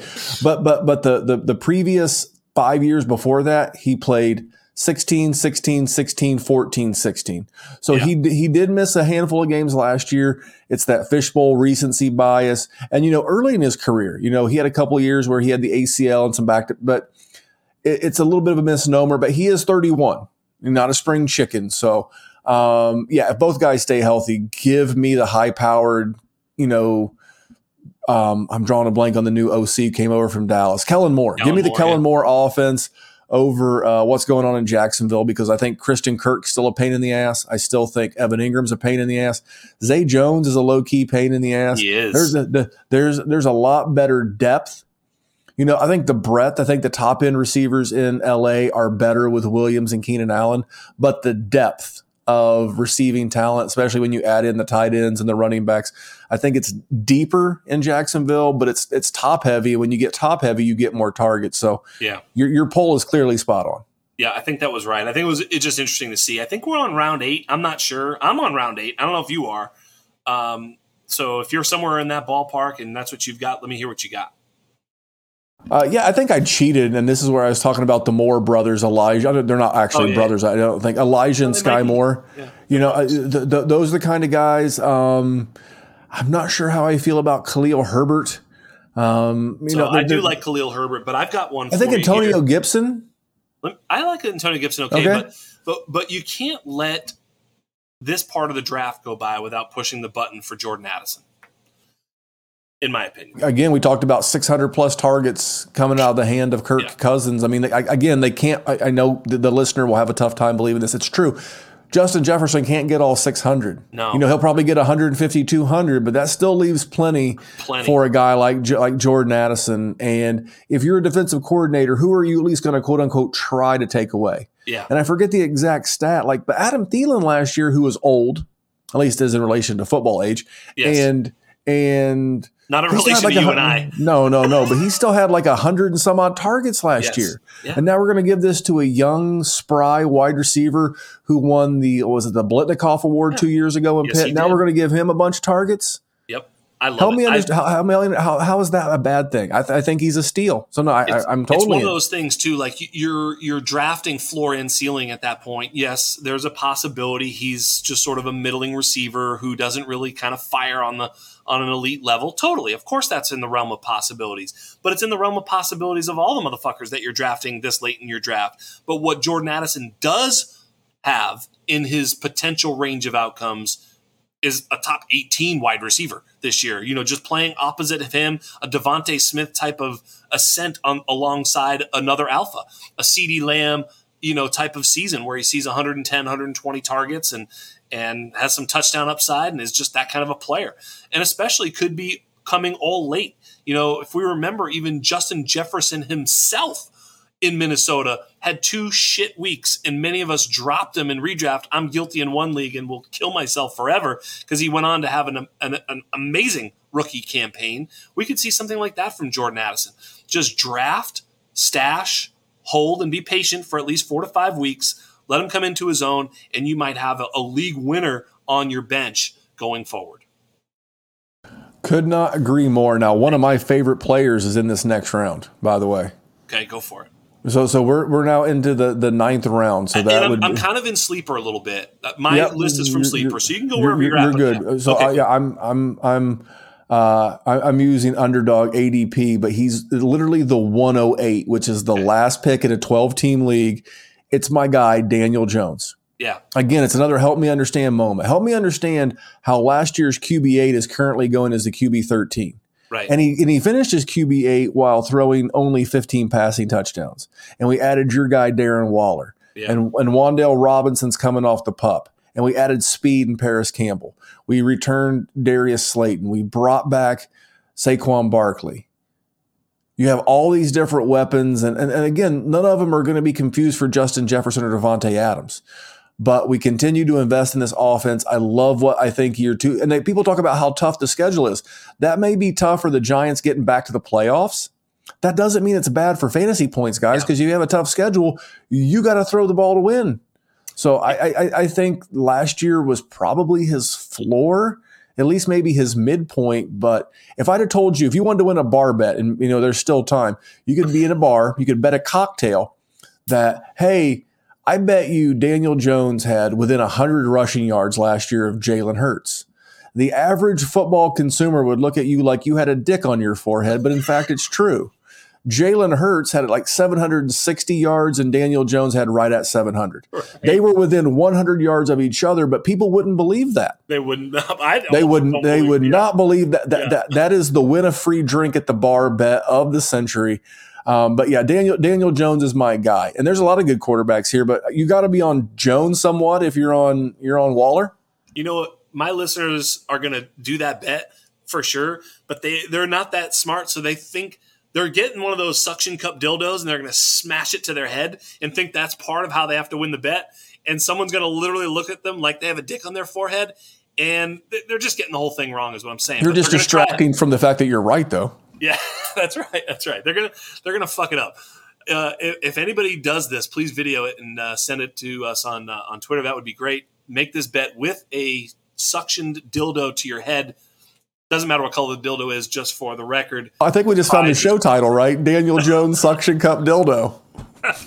yeah, that might might be something to do with it. I'll ask you a question for Daniel Jones because uh, in a redraft, what I'm seeing is that I have them back to back, and I don't know exactly how to determine who I would take, but would you take Daniel Jones over Anthony Richardson in a redraft? I think I, I, think I would if I, I really do. Um. I love I love Anthony Richardson. Um, I love what Shane Steichen did with Justin Herbert. I, I love what he did with with uh, you know Jalen Hurts. Yeah, um, I've compared Anthony Richardson not so much to the Lamar Jackson, Justin Fields of the world, but I think he's really like this like smushed together version of prime Cam Newton, Big Ben Roethlisberger, you know, Josh Allen. I think he's like some kind of a melting pot of those guys. He's a yes. big, he's a big man. He's not going to use his legs always to like rut, to rack up a bunch of rushing yards. He's going to extend plays. And the Colts have, you know, for what everything about the Colts, they have one of the faster teams in the NFL. Yep. You know, Michael Pittman, 4 4 40 uh, four four nine to be technical. You got Alec Pierce at like a four four flat. You yeah. got you got Josh Downs at a four three and change. You have two tight ends that run in the high, you know, in, in, in, at a high clip in Will Mallory, Kylen Granson, yeah. and um, even Johnny, uh, J- Johnny Woods. Jo- that was Big, the, that, he's that's, fast, yeah, and Mo Alley. Yeah, you got a basketball team. Yeah. They're all tall, they're all big. So yep. those guys can extend the plays down the field. Imagine if they had a running back like JT. Oh, if yeah, only. If, if, only. Man, maybe Evan Hull can do the trick. Oh boy. Zach Here Moss? Go. Here we go. Zach. Fat Lenny. Bring him in. Um, but you're absolutely right. I mean, I think the hopes would be like if you just said, you know, J- uh, Daniel Jones, uh, like first of all, it's not even reasonable. But if you gave me Jalen, uh, excuse me, uh, I, look, I almost said Jalen Hurts. Look, I mixed them up. I must have a dildo on my head.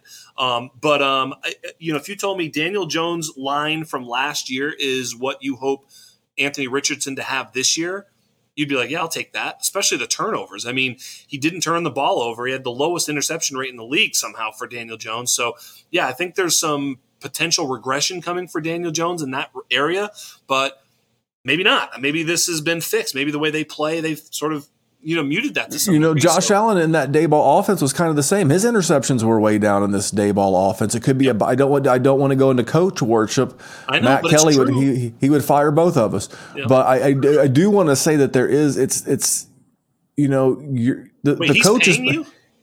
Yeah, you guys what? are getting paid. Well, you, you, you can still get fired from like a pro bono job you know, it's not not hard. You know, like I, I talked I've, about that today about someone we had to let go from the undroppables, and it was like we weren't even paying him when we fired him. That's how much of an asshole he was. Anyway, you guys can figure out who it was. No, yeah, no, you're you're you're you're good, but uh, yeah, I mean. You know, I don't want to go into the coach worship, but that's part of your supporting cast. As much as your wide receivers, your running backs, your offensive line, the guy calling the play is a part of the quarterbacks and the offensive supporting cast, and that that's never never not occurred to me. Right. No, absolutely. I think I think we're right on the money. I, I also now like the the the falling, and I'll catch this knife all day long. The falling Treylon Burks in round nine. I do really like. Um, uh, um, you know, Khalil Herbert. By the way, you, you mentioned it. I think, I just think Khalil Herbert's really good, and I think that I don't know if you're if you're uh, coaching a team and you have a good player, you usually play them. I know that that may not happen. I know that something else may happen, but the D'Onta Foreman bullshit has kind of seemed to make its way, uh, you know, out. I think Roschon's a real deal, but I think it's going to be one A, one B. I think Roschon is not going to overtake Khalil Herbert. I don't think he's as explosive as Khalil Herbert. I think he's a really damn good football player, but as a fourth round rookie, I don't, I don't see him coming in there and stealing lunch money. Um, he, you know, I just don't. Um, I know Podfather really likes him. God bless him. I, I, disagree on this backfield. I do think this is the Khalil Herbert show. The problem is, is even though I think that's the case, the targets aren't that that great. So there's not going to be that many r- running back targets to begin with. And Roschon figures to take some of those anyway. So the ceiling for Khalil isn't that outstanding. I just think the floor is really good on a weekly basis. I think he's going to get a, a, fair number of carries. They do plan to run the ball. They didn't pass it worth a shit last year. I don't think Justin Fields is fixed. I don't think the coaching staff is fixed. I don't think they're going to scheme it up in any better uh, situations for Justin Fields. So there's some downside to the Khalil Herbert, but I just think Khalil Herbert's going to win that job. Uh, for those reasons, I'm okay with him, especially if you've gone zero running back and you're looking for just some security and floor. But if you've maybe been able to grab a couple of the guys that we've already liked, whether it's a Javonte already, whether it's a Dameon Pierce, whether it's one of the top guys that we liked, you know, in that first six, whether it was a Rhamondre or a Najee, right? If you've got one, excuse me, two or more backs and you can fade a little bit further because there's going to be some running backs that you and I both like after this round, then I think Treylon Burks, Jordan Addison in this spot makes a lot of sense because you have two meal ticket potentials later in this draft. You you nailed it. Uh, what what round are we on again? I'm in round ten now, going to round eleven. All right, let's go to round eleven. Um, this is a good place. Like I don't draft my running back handcuff. I draft your running back handcuff. Yeah. And I'm in on Tank Bigsby. Yep. Uh, I like Tank Bigsby quite a bit. Uh, again, messaging. It's not my my opinion is not the one that matters. I have to take the opinion of the coaching staff and the GM, and then build dynasty and redraft thoughts around it. I know everybody likes Travis Etienne talented kid. But what they do, they brought in D'Ernest Johnson in the early parts of free agency. They already have JaMycal Hasty there. And then they went out and drafted another running back in Tank Bigsby. You don't add a running back in free agency and you don't add a running back in the draft if you're comfortable with the running back that's the starter. So could it be a Kareem Hunt, Nick Chubb type thing if if we're lucky? But he's the kind of guy, if anything happens to Travis Etienne, oh yeah Tank Bigsby is going to set the redraft. No, in Dynasty, he's already rostered. It is what yep. it is. But but if you have him, this is the lottery ticket. I'm scratching late. Um, and, and, another one of my favorite guys is next. But where are you at on on Bigsby, and who's your guy here in this? I've come this all the way back around on Tank Bigsby. I think Tank Bigsby might have been you know someone that I was. It's funny because like if I I don't know, man. I go I go so far back that when you know Tank Bigsby, Bijan, Gibbs, Sean Tucker were all freshmen, it was like, dude, this running back class is going to be so fucking good. 2023, let's lock it up. And Bigsby was one of those guys. And then he underwhelmed a little bit for me anyway along the process. And then and, and then he only ran fast at his pro day. I thought that was maybe a little bit of bullshit. But now I'm starting to come back around on him. So I really do think he has some you know alpha dog running back upside in his in his pedigree. So for sure, I think Tank Bigsby's a good bet there. I think one of the other guys that goes right in and around where he goes and is basically you could just have said all the same shit except you know change the players' names is Zach Charbonnet.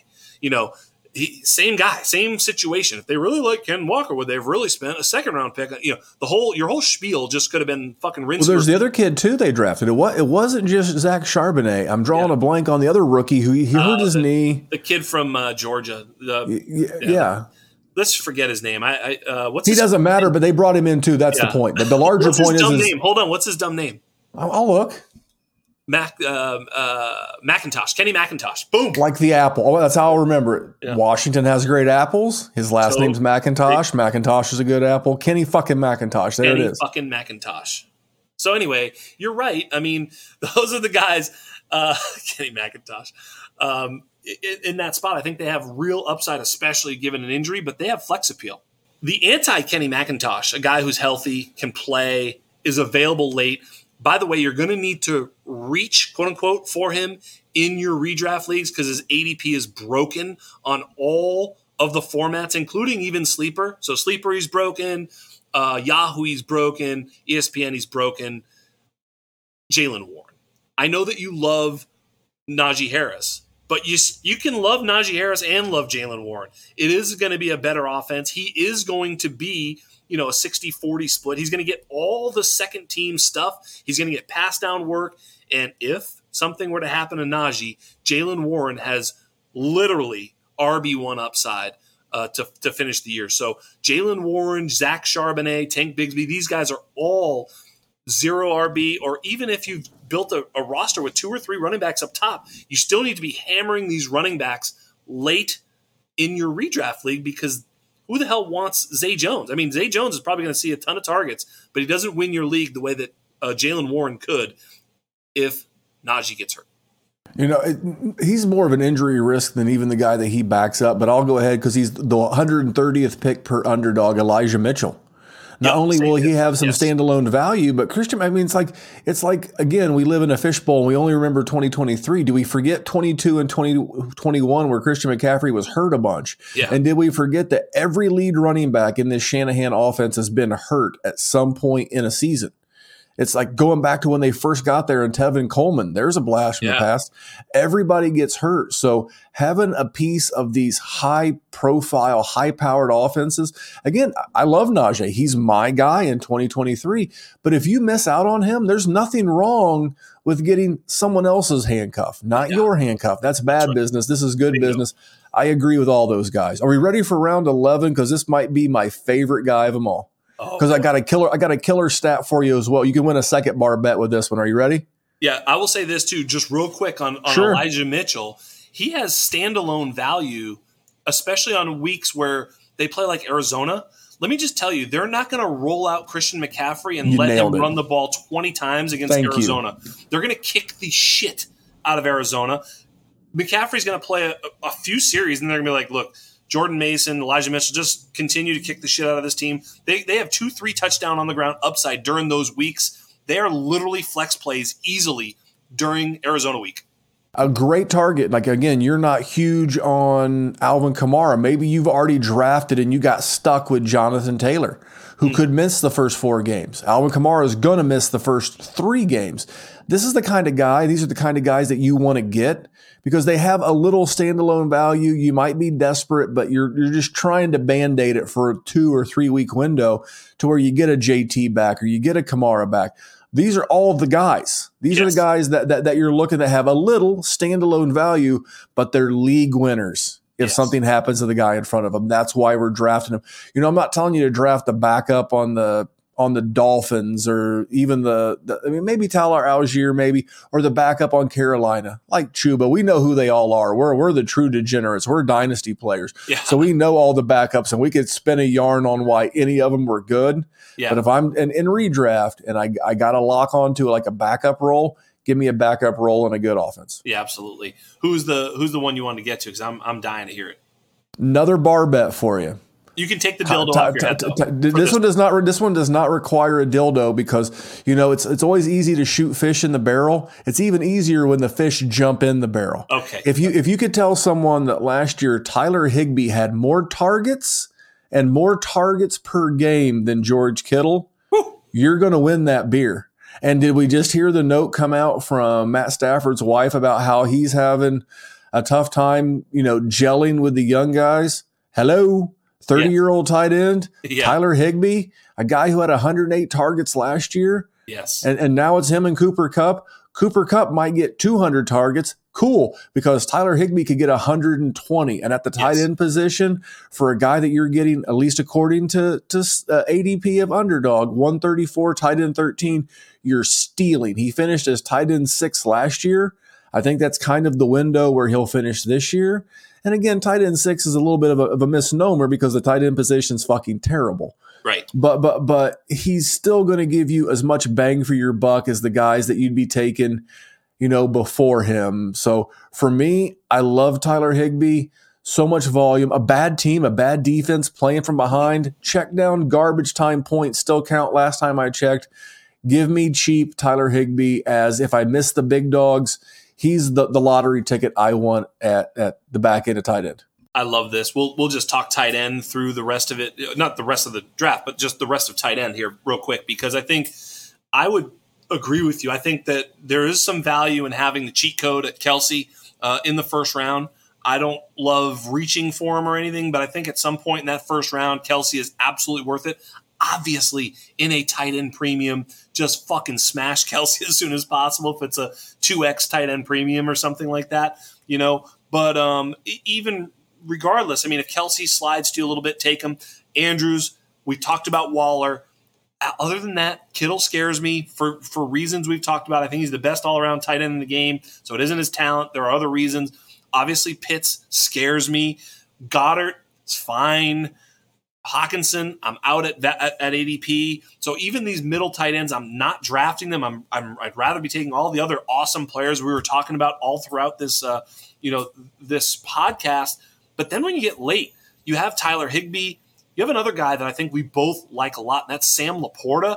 I think he, you know, look, look, you know, shout out to Andrew Cooper. He talks about yin yang. These are two yin yang tight ends if you wanted one. Higbee to start, LaPorta late. You know, I mean, you have the upside play in LaPorta, the floor play in Higbee if you do have the room on a, on a, on a roster to take two. If you don't, maybe just fucking draft LaPorta. There's going to be tight end's going to shake itself out at the back. Just use a waiver bid for the the tight end that shows himself. I, I actually think LaPorta. Look, we have nothing, no data to go on, but I actually think he could be fairly heavily targeted in this offense. Are you with me, or you think I'm a little too uh, over my skis here? I'm I, another offense. They're going to throw the ball a lot, and and that's what they want to do. This is a modern NFL offense, and again, if you're looking five, I think if I remember correctly, Jared Goff had like 600 attempts last year, right there in that yeah. neighborhood. a lot. Th- that, that's what I'm looking for. Indoor targets. Yeah plays um, the NFC's. Uh, they have the eight home games this year, so they have nine of their 17 games guaranteed to be in a dome. Yep. You know, because they play once at, at, Minnesota. I don't know the rest of their schedule, so you know that that's always helpful. Fast yep. track. I mean, it's, it's it's little things, but you're either. I'm just the middle of tight end is the death trap. Death trap uh, uh, yep. of You, you, again, I love Higbee.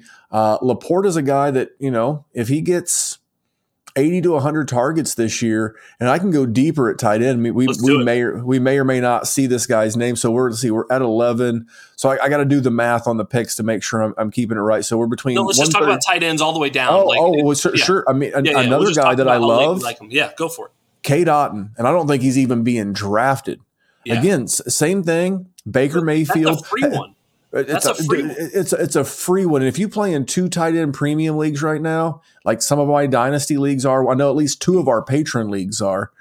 That's the guy that you want to go get before it, be, it becomes obvious. Yeah. Is Tampa Bay going to be bad? Yes. Are they going to be playing from behind? Also, yes.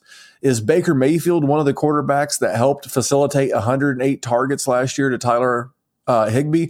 Also, yes.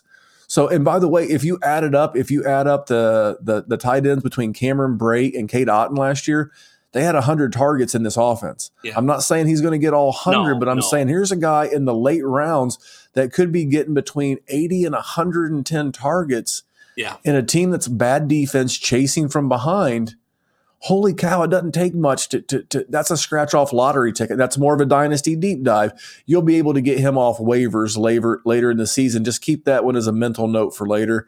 I just wanted to throw that one out there as but like yeah, a cheap no brainer. Like Sam Laporta, Dalton Kincaid, Tyler Higbee. I like Juwan Johnson. Yep. You know, um, but Jimmy Graham's back there now, kind of messing everything up. Is he though? Yeah, I mean, but but he is enough that it's going to piss you off. Maybe you're right. So I mean, it certainly is stupid for sure. But what about our boy Luke Musgrave? I we talked about him. So, so, so it was way back in the summer. We did that roundtable draft with yeah. Matt and Alan and Cody. And you sniped me, and I didn't even think I, it was going to happen. I was like, "Fuck!" I thought for sure I was going to get him, and you and I both love him. You know, I do want to talk about him, but I don't want to talk about him because I traded him in a, in a tight end premium league, and I'm, I'm starting to have like seller's regret because yeah. this guy is like a five a five sport athlete, which I didn't realize until we did that draft. Great draft capital, and the comment whether you love Jordan Love or not, doesn't really matter. But I heard the head coach Matt LaFleur said the other day, we can finally run our offense, which I think was yeah. a little bit of a dig at, at Aaron Rodgers. For but sure. also he means that he can run more of those nakeds and those boots and those waggles and those and those those plays that you see a lot with a Jimmy Garoppolo and a Brock Purdy. And if that's true, if they end up using Luke Musgrave in the fashion that Shanahan has used a George Kittle, not only am I going to be sad that I traded him in a tight end premium league as a rookie in a dynasty league, I'm going to be sick to my stomach because this yeah. kid's the, this kid is a Kittle Kelce level athlete playing in an offense that has historically there's no guarantee. What, what's the old saying? You know, past results do not you know guarantee future gains. Right. But if what we've seen in this base offense before ends up being used in the future, I think I, I, could be really sad. And that could be as soon as this year because this is a super young offense. I know uh, Allen loves loves Watson. Me and the Podfather love Jayden Reed. But yes, if you're going to tell me that a year from now that oh by the way Luke Musgrave as athletic as he is in this offense established himself as the second option, zero percent yeah. you know surprise. He's a stud. I have been on record as being the uh, Jordan Love you know, critic. But I will say, I've also said, and, and I'm starting to say one other thing. Even if you think that Jordan Love isn't the guy that's going to resurrect the franchise, it doesn't mean that he's not going to, they're not going to win like five to eight games and he's going to have a few 300 yard passing games with two or three touchdowns. Like, it doesn't mean that he's just incapable of fucking moving. Why can't he be Daniel Jones? He, he could easily like, be like a, a Daniel sure. Jones, a, a, an Alex Smith type guy. Sam Darnold or Jameis Winston or something. I mean, and everywhere in between. You know what I mean? There are bad quarterbacks that I don't think are like world beaters that were prolific. Even is my point. My, like Jameis was a problem, but he was unbelievable for fantasy. For fantasy football, well, I think it was like the yeah. like the like the, the, the year that Tampa Bay let him walk in free agency. I think he was like QB six or something. Yeah, don't get it twisted. I think that they are 30-30 club oh, I wanted him to go 40 40. But yeah, he, he it was 30 30 10 too, because he had the 10 pick sixes. No, it wasn't that much, but it's like I used to love it when he would start a game, first fucking throw, pick six, boom. and he would look over at him like, I just did that for you motherfuckers. This was a degree of difficulty throw. I gave that one to you. And he'd come back out and he knew he had him. You know, I love Jameis. So cocky, he'd throw a pick six on the first play on purpose. Absolutely love it. Uh, but I, I do think Jordan Love possesses enough prolific traits to actually throw the ball downfield. I think he's going to make some mistakes because I think that's who he is. But I don't think that he's going to be like incapable of delivering the ball in some situations to, to, to open receivers. I think he's look. I hope he's great. I, I don't know. Maybe I'm wrong on this one. I, am ready to be wrong. I say it all the time, but I don't think that he's a, an impediment. I'd, I'd rather him being the quarterback to my weapons than Baker Mayfield. I mean, you know, because Baker has no ability to push the ball down the field. He's a game manager who makes mistakes. He's way worse. So it's like I'm not saying he's that. You know, just give me the guy who's you know attached to decent weapons. Again, these are young guys. There's there's young alphas in the making. Yep. And, and, and, an offense that you know. By the way, we're way past it. I went up and looked. Um, he was an eighth round guy. Like, but I like AJ Dillon. How do you protect yeah. a young quarterback? You run the ball a lot. Yep. And not to say that he's going to completely, but I think AJ Dillon provides a nice post hype sleeper that disappointed last year because he was drafted so highly that could be again. I'm not now. We're just kind of bouncing all over the place, but I think this is where the conversation no, gets fun. Where the conversation gets fun. Me too. And, we're there. And, we're, we're done. Yeah, we're good. Let's yeah, go where it goes. Yeah, man, you're good.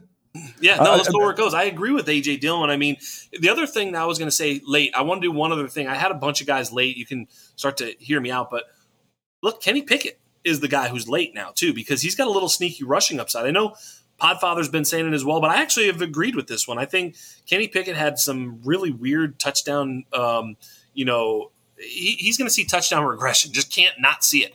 But um, I, so I think Kenny Pickett's a good late round pick, especially if you did go with someone like maybe like a you know an A Rich, and you're like, I just need something there. If it's one of those things where you took that upside swing and you need some security late, I love Kenny Pickett, Sam Howell, those types of players you and I um, are obviously we, we, we, see things differently, but we also see things very similar. I did a guest spot on our Dynasty Warzone network last night with our redraft guys, the fantasy football fellas. Yeah, and, and I, that is the, the, exact combination when they asked me about Anthony Richardson. I was like, dude, if I get like an Anthony Richardson or a Lamar Jackson or a Justin Fields or even a Jalen Hurts, like a guy who rushes a lot, I'm going to go get Kenny Pickett as like my QB two yeah. because not that I'm worried about any of those guys firing from a fantasy standpoint. I'm worried about injury. Yeah. And if you want to insulate yourself, now, if you have like a Justin Herbert, a Patrick Mahomes, a, a, even a Josh Allen, I don't think you necessarily need to have like a backup quarterback, and you should right. really invest that extra roster spot in like an extra running back or an upside right. rookie running back. Like we didn't even talk about Tyjae Spears yet, but we should talk yes. about some Tyjae Spears. Yes, is like that. That's where you're able to go. But if you're going to commit to chasing the upside of the Konami QB, you've got to commit to having a stable QB too, because what you don't want to do is have this kick ass roster that's just smashing your league. And then all of a sudden you have your QB get hurt and there's nothing on the waiver wire. Yeah. Because you, you didn't insulate yourself. So, dude, we are cut from the same cloth as it relates to the A Rich Kenny Pickett stack. Cause I said it literally 24 and, and maybe hours. it's ago. a deeper league, something, you know, maybe a 14 team league where, you know, look, you just had to punt quarterback type of thing. There's some some situations I, I like Kenny Pickett at value.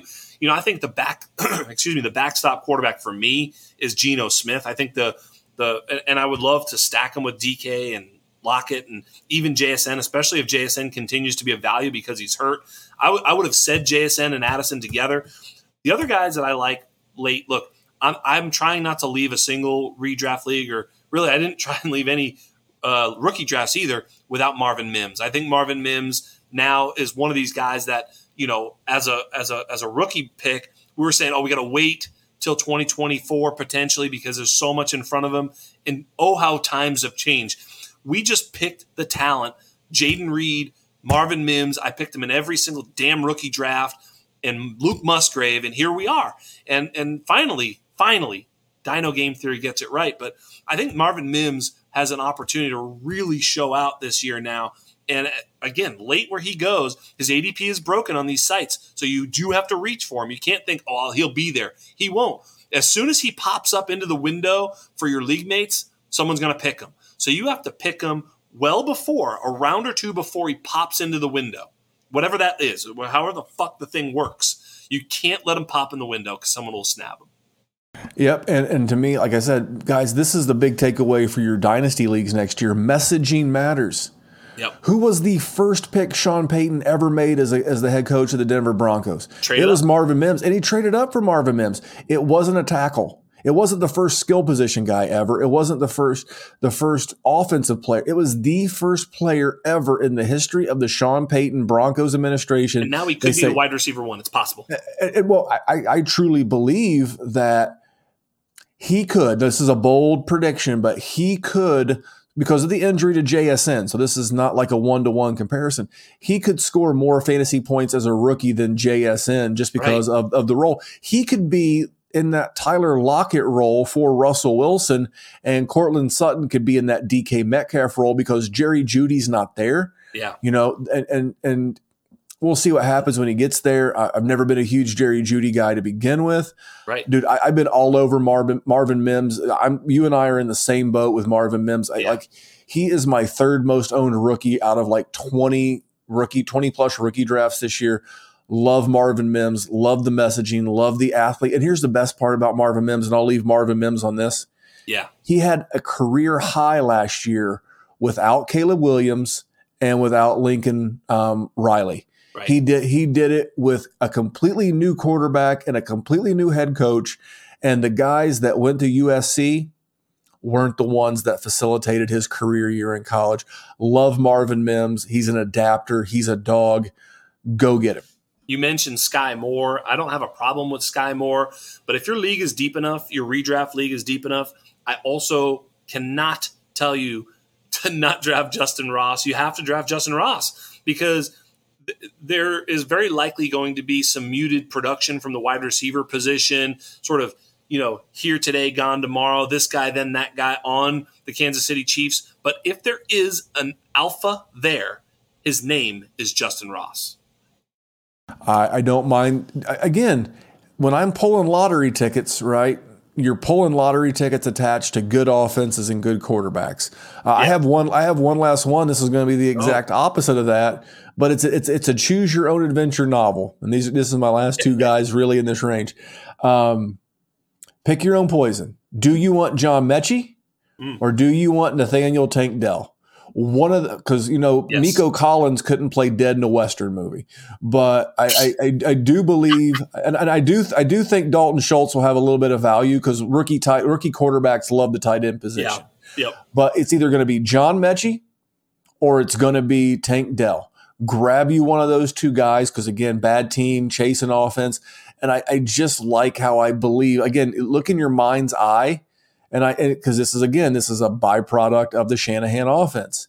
And who plays the Aiyuk role? I think that's more Metchie. And who plays the Deebo role? I think that's more Dell. And I think there's value with both. That's the kind of lottery ticket I'm I'm I'm looking for. Those are kind of my uh, bottom of the barrel type fellas. I love I love Tank Dell. I, I you know for me it was when I turned on the the the tape and watched Tune to Dell. It was like holy smokes, these guys are actually pretty good. I wasn't sure exactly what I was seeing with Tank Dell. I the I saw a lot of production, and that led me to actually watch his film. I'm not a film guy, but I can watch TV. I'm able. I'm able to put on a TV and watch what happens. And when I did that, when I put on a television, put Tank Dell on it, and then watched him perform in, in college, it was like a fucking it was like an arcade game. Dude was just ripping people everywhere, just wide open everywhere, and then scoring touchdowns and spiking the ball, which looked bigger than him. It was fucking unbelievable to watch. And I said, well, this is a level of competition thing. This is, be careful here, but this is exciting. Uh, he's five foot five, 102 pounds. Uh, you know, it's like, what the hell, man? Is this even possible? Goes to the Senior Bowl, and no one wants to play opposite opposite of him. They're all like, "Fuck that, you take him. I don't want to even cover him." Like he was that that good at separating, and now we're hearing it again. So unless all of a sudden this guy ain't any good, I keep saying, and I feel like he's worked his way onto every one of these damn podcasts. Tank Dell might, in fact, be good. All right, let, let me. I, I, lied. I have one more hot take for you. All right. Okay. okay. A guy who's going to finish as a borderline QB one, who is literally left for fucking dead, is Ryan Tannehill with the Tennessee Titans. What's he got? The best wide receiving weapons he's had since he's been in Tennessee. Up and coming tight end Chig Okonkwo. Young guy, you know, I, am not a Treylon Burks fan, but he's already back on the field. He's already back on the field. And like week one's here. He may miss week one or two, but that's okay. He looks like he's ahead of schedule. That's a big thumbs up. DeAndre Hopkins, Tyjae Spears, and Derrick Henry. It's not going to be confused for the Miami Dolphins offense and, and skill position guys, but it's a lot of solid professionals. And this is a guy that if he stays healthy, he's going to give you that that back in QB one that's literally going as a QB three at QB twenty seven. If if if you're a contender in, in a dynasty league and maybe you're worried about my earlier comment about Kyler Murray, go get yourself some free Ryan Tannehill because he will be able. Where he plays next year, I have no fucking idea. But for yeah. at least for 2023, who knows? Yeah, yeah, he could retire, got a beautiful wife and a shitload of money. Yeah, but but but you know what? He could be the band aid that gets you through a season. That's that extra little insulation, that extra little safety blanket in the superflex, you know, leagues that we all love. Ryan Tannehill has got untapped upside for 2023. Holy shit! I got to tell you, then we're going to end on this topic. Are you ready? Go, my man, go. Here we go. So today, literally today, I'm in a I'm in a dynasty league. Today, this happened. I've been working a trade. I this is my I'm, I'm a good team. I'm a contender for sure. My quarterbacks, Lamar Jackson, Geno Smith, Aaron Rodgers. Not bad. Not bad. That's about it because unfortunately, in this one dumbass fucking stupid ass league, I took Zach Wilson at like the a 1 of 10 or 111. He was sitting there. I took him. Mac Jones had gone. They were all gone. I took him. I had to. I took Javonte and him at like 10 and 11. anyway, so I have Matt, uh, Zach Wilson. I also took, I like the 104 or something, I took Trey Lance. So unfortunately, I had Trey Lance, Zach Wilson uh, in my quarterback room along with Aaron Rodgers, Lamar Jackson, and Geno Smith. Well, I get offered a first for uh, Rodgers and Lance. I want to make the trade, but I'm a contender. I don't have a quarterback three. So the trade I ended up making was as follows sit down, hang on, put a dildo on your head, whatever you need to do to calm yourself. Okay. I, I took Aaron Rodgers, Zach Wilson, and Trey Lance, traded them all away for a 24 first, a 24 second, a 25 third, and Sean Tucker. I, I, I how could you not be thrilled with that? I, I, like I like I like Aaron Rodgers but and I hate this, and I know you do too, from like the dynasty standpoint. It just chaps my ass worse than high wind when people are always like, "Go chase future first, Go. But guys, they might have been a 25 not, first, whatever. But but, but, but this is the, but this, but this but this is the year. Yeah. This is the year. Like if you're ever looking to get, get, get a 24 first, first you, you, you, got Caleb Williams, you got Quinn Ewers, you got Drake Maye, you got Marvin Harrison Jr., you got the the tight end out of Georgia, and I'm not even uh, the other wide receiver at Ohio State. He has like the two E's in his name. I I, I, I, I mean I know who he is. I just can't pronounce it, so I'm not even going to pretend to try. And we've not even talked running backs. So if you can move some of these, and then you can go back later and you can take like just the second and try to add a, a Ryan Tannehill for a little insurance. No, wait. Oh, but wait, it's the, you're the Billy Mays. Forget forget Drake Maye. We're going to talk Billy Mays, but wait, there's wait, more. There's more. Hold on, put that dildo back on your forehead. I don't know where the hell you were going. This story continues 17 minutes later. I was able to craft this doozy. I gave up Ryan Tannehill, excuse me, I gave up Isaiah Hodgins a 25 third, a 24 third, and a 26 fourth for Ryan Tannehill and a fourth and a fifth. Uh, in the police world, and I'm not a cop, but that's a 211. That's a robbery in progress. But do you know why it's not a robbery? I'll tell you why. Do you want to know why? Sure. I'll tell you why. And this is why I wanted to trade for Ryan Tannehill. Because in a league where I'm a fucking rebuilder. I don't want Ryan Tannehill. I literally am trying to get rid of him. I am offering him to all the league members, all the competitive teams. I am saying, I, I like loud and proud, I don't want him. He's helping me score points on the max PF. I don't want him. I want a better pick. Come get Ryan Tannehill. I, he's available. You know what I've gotten? Nothing. No, no, nothing. People. Here's nothing. here's the thing. Here, here's and that's a little, the problem. So in my that other league where I just stole him, Nobody fucking wants him either. So well, the guy um, who's holding him, that's the best goddamn thing he got, and I stole him because everybody's asleep at the wheel, and I agree with you on your Tannehill. Well, well, well, well, well, here's why you know. Here's why you listen to Jackson and myself. I don't want to win Twitter polls. I want to win fantasy championships. Ryan Tannehill does not look cool when you post your picture on Twitter or X or whatever the fuck. It just looks boring. Yes. Uh, but you know, there's an idiot, and I, I, don't know a nicer way to say it. There's an idiot out there who would rather have Trey fucking Lance than Ryan Tannehill, and right. that's the guy who wants to have a sleek, sexy dildo as opposed to a winning dynasty roster, and that's, that's why they lose. You're in the right spot, man. Um, we're we're right in there. What do you think of that? That is the way to win. Thank you so much, Mr. Memphis Young. We could do this all day long. I, I, love it. Thank you so much. Just tell everybody where your awesome work is because you're doing so much cool shit now, both for yourself at Dynasty Warzone, but also doing some real. You have a really cool show. Tell all the people about it. That's uh, on Player Profiler. Well, I, I, first of all, I appreciate you having me, and um, this two hours ish podcast. We, that does not include the before we hit the record button shit, but. Uh, th- th- this has flown by and it's been a tremendous amount of fun, a lot of good laughs. But, but I, I, think at the end of the day, we entertained you, but we educated you and, and hopefully helped you win some money. Um, that's the point. Uh, I always say we're a, we're a two podcast, we're a two channel show. If you're a YouTube subscriber, Dynasty Warzone and Player Profiler YouTube. We stream live, we simulcast to their YouTube. We also have our own YouTube. Uh, I do a ton, a ton of bonus stuff. Again, it, it's kind of crafted to where you need to go and subscribe everywhere because we're doing videos on demand for Player Profiler and I'm doing bonus content on my channel. And you never know what you're going to get. But if there's something that you like, I, like I may say on a podcast, oh, hey, we talked about this the other day. You're like, well, I didn't hear it. It's probably because you're not subscribed everywhere. Two podcast channels, two YouTube channels. And here's the thing, and, and maybe Jax will say it too it's the freest way yeah, we have a Patreon. Yeah, we have, you know, uh, sponsors. It's, it's totally cool.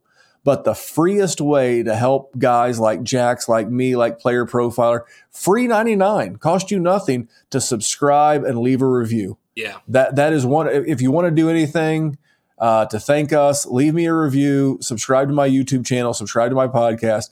That means the world to me. Yeah. Yeah, that's all I got. It's true. I, you know, I get on here and I never. I, I've told the listeners before. I never ask you guys for shit. I don't.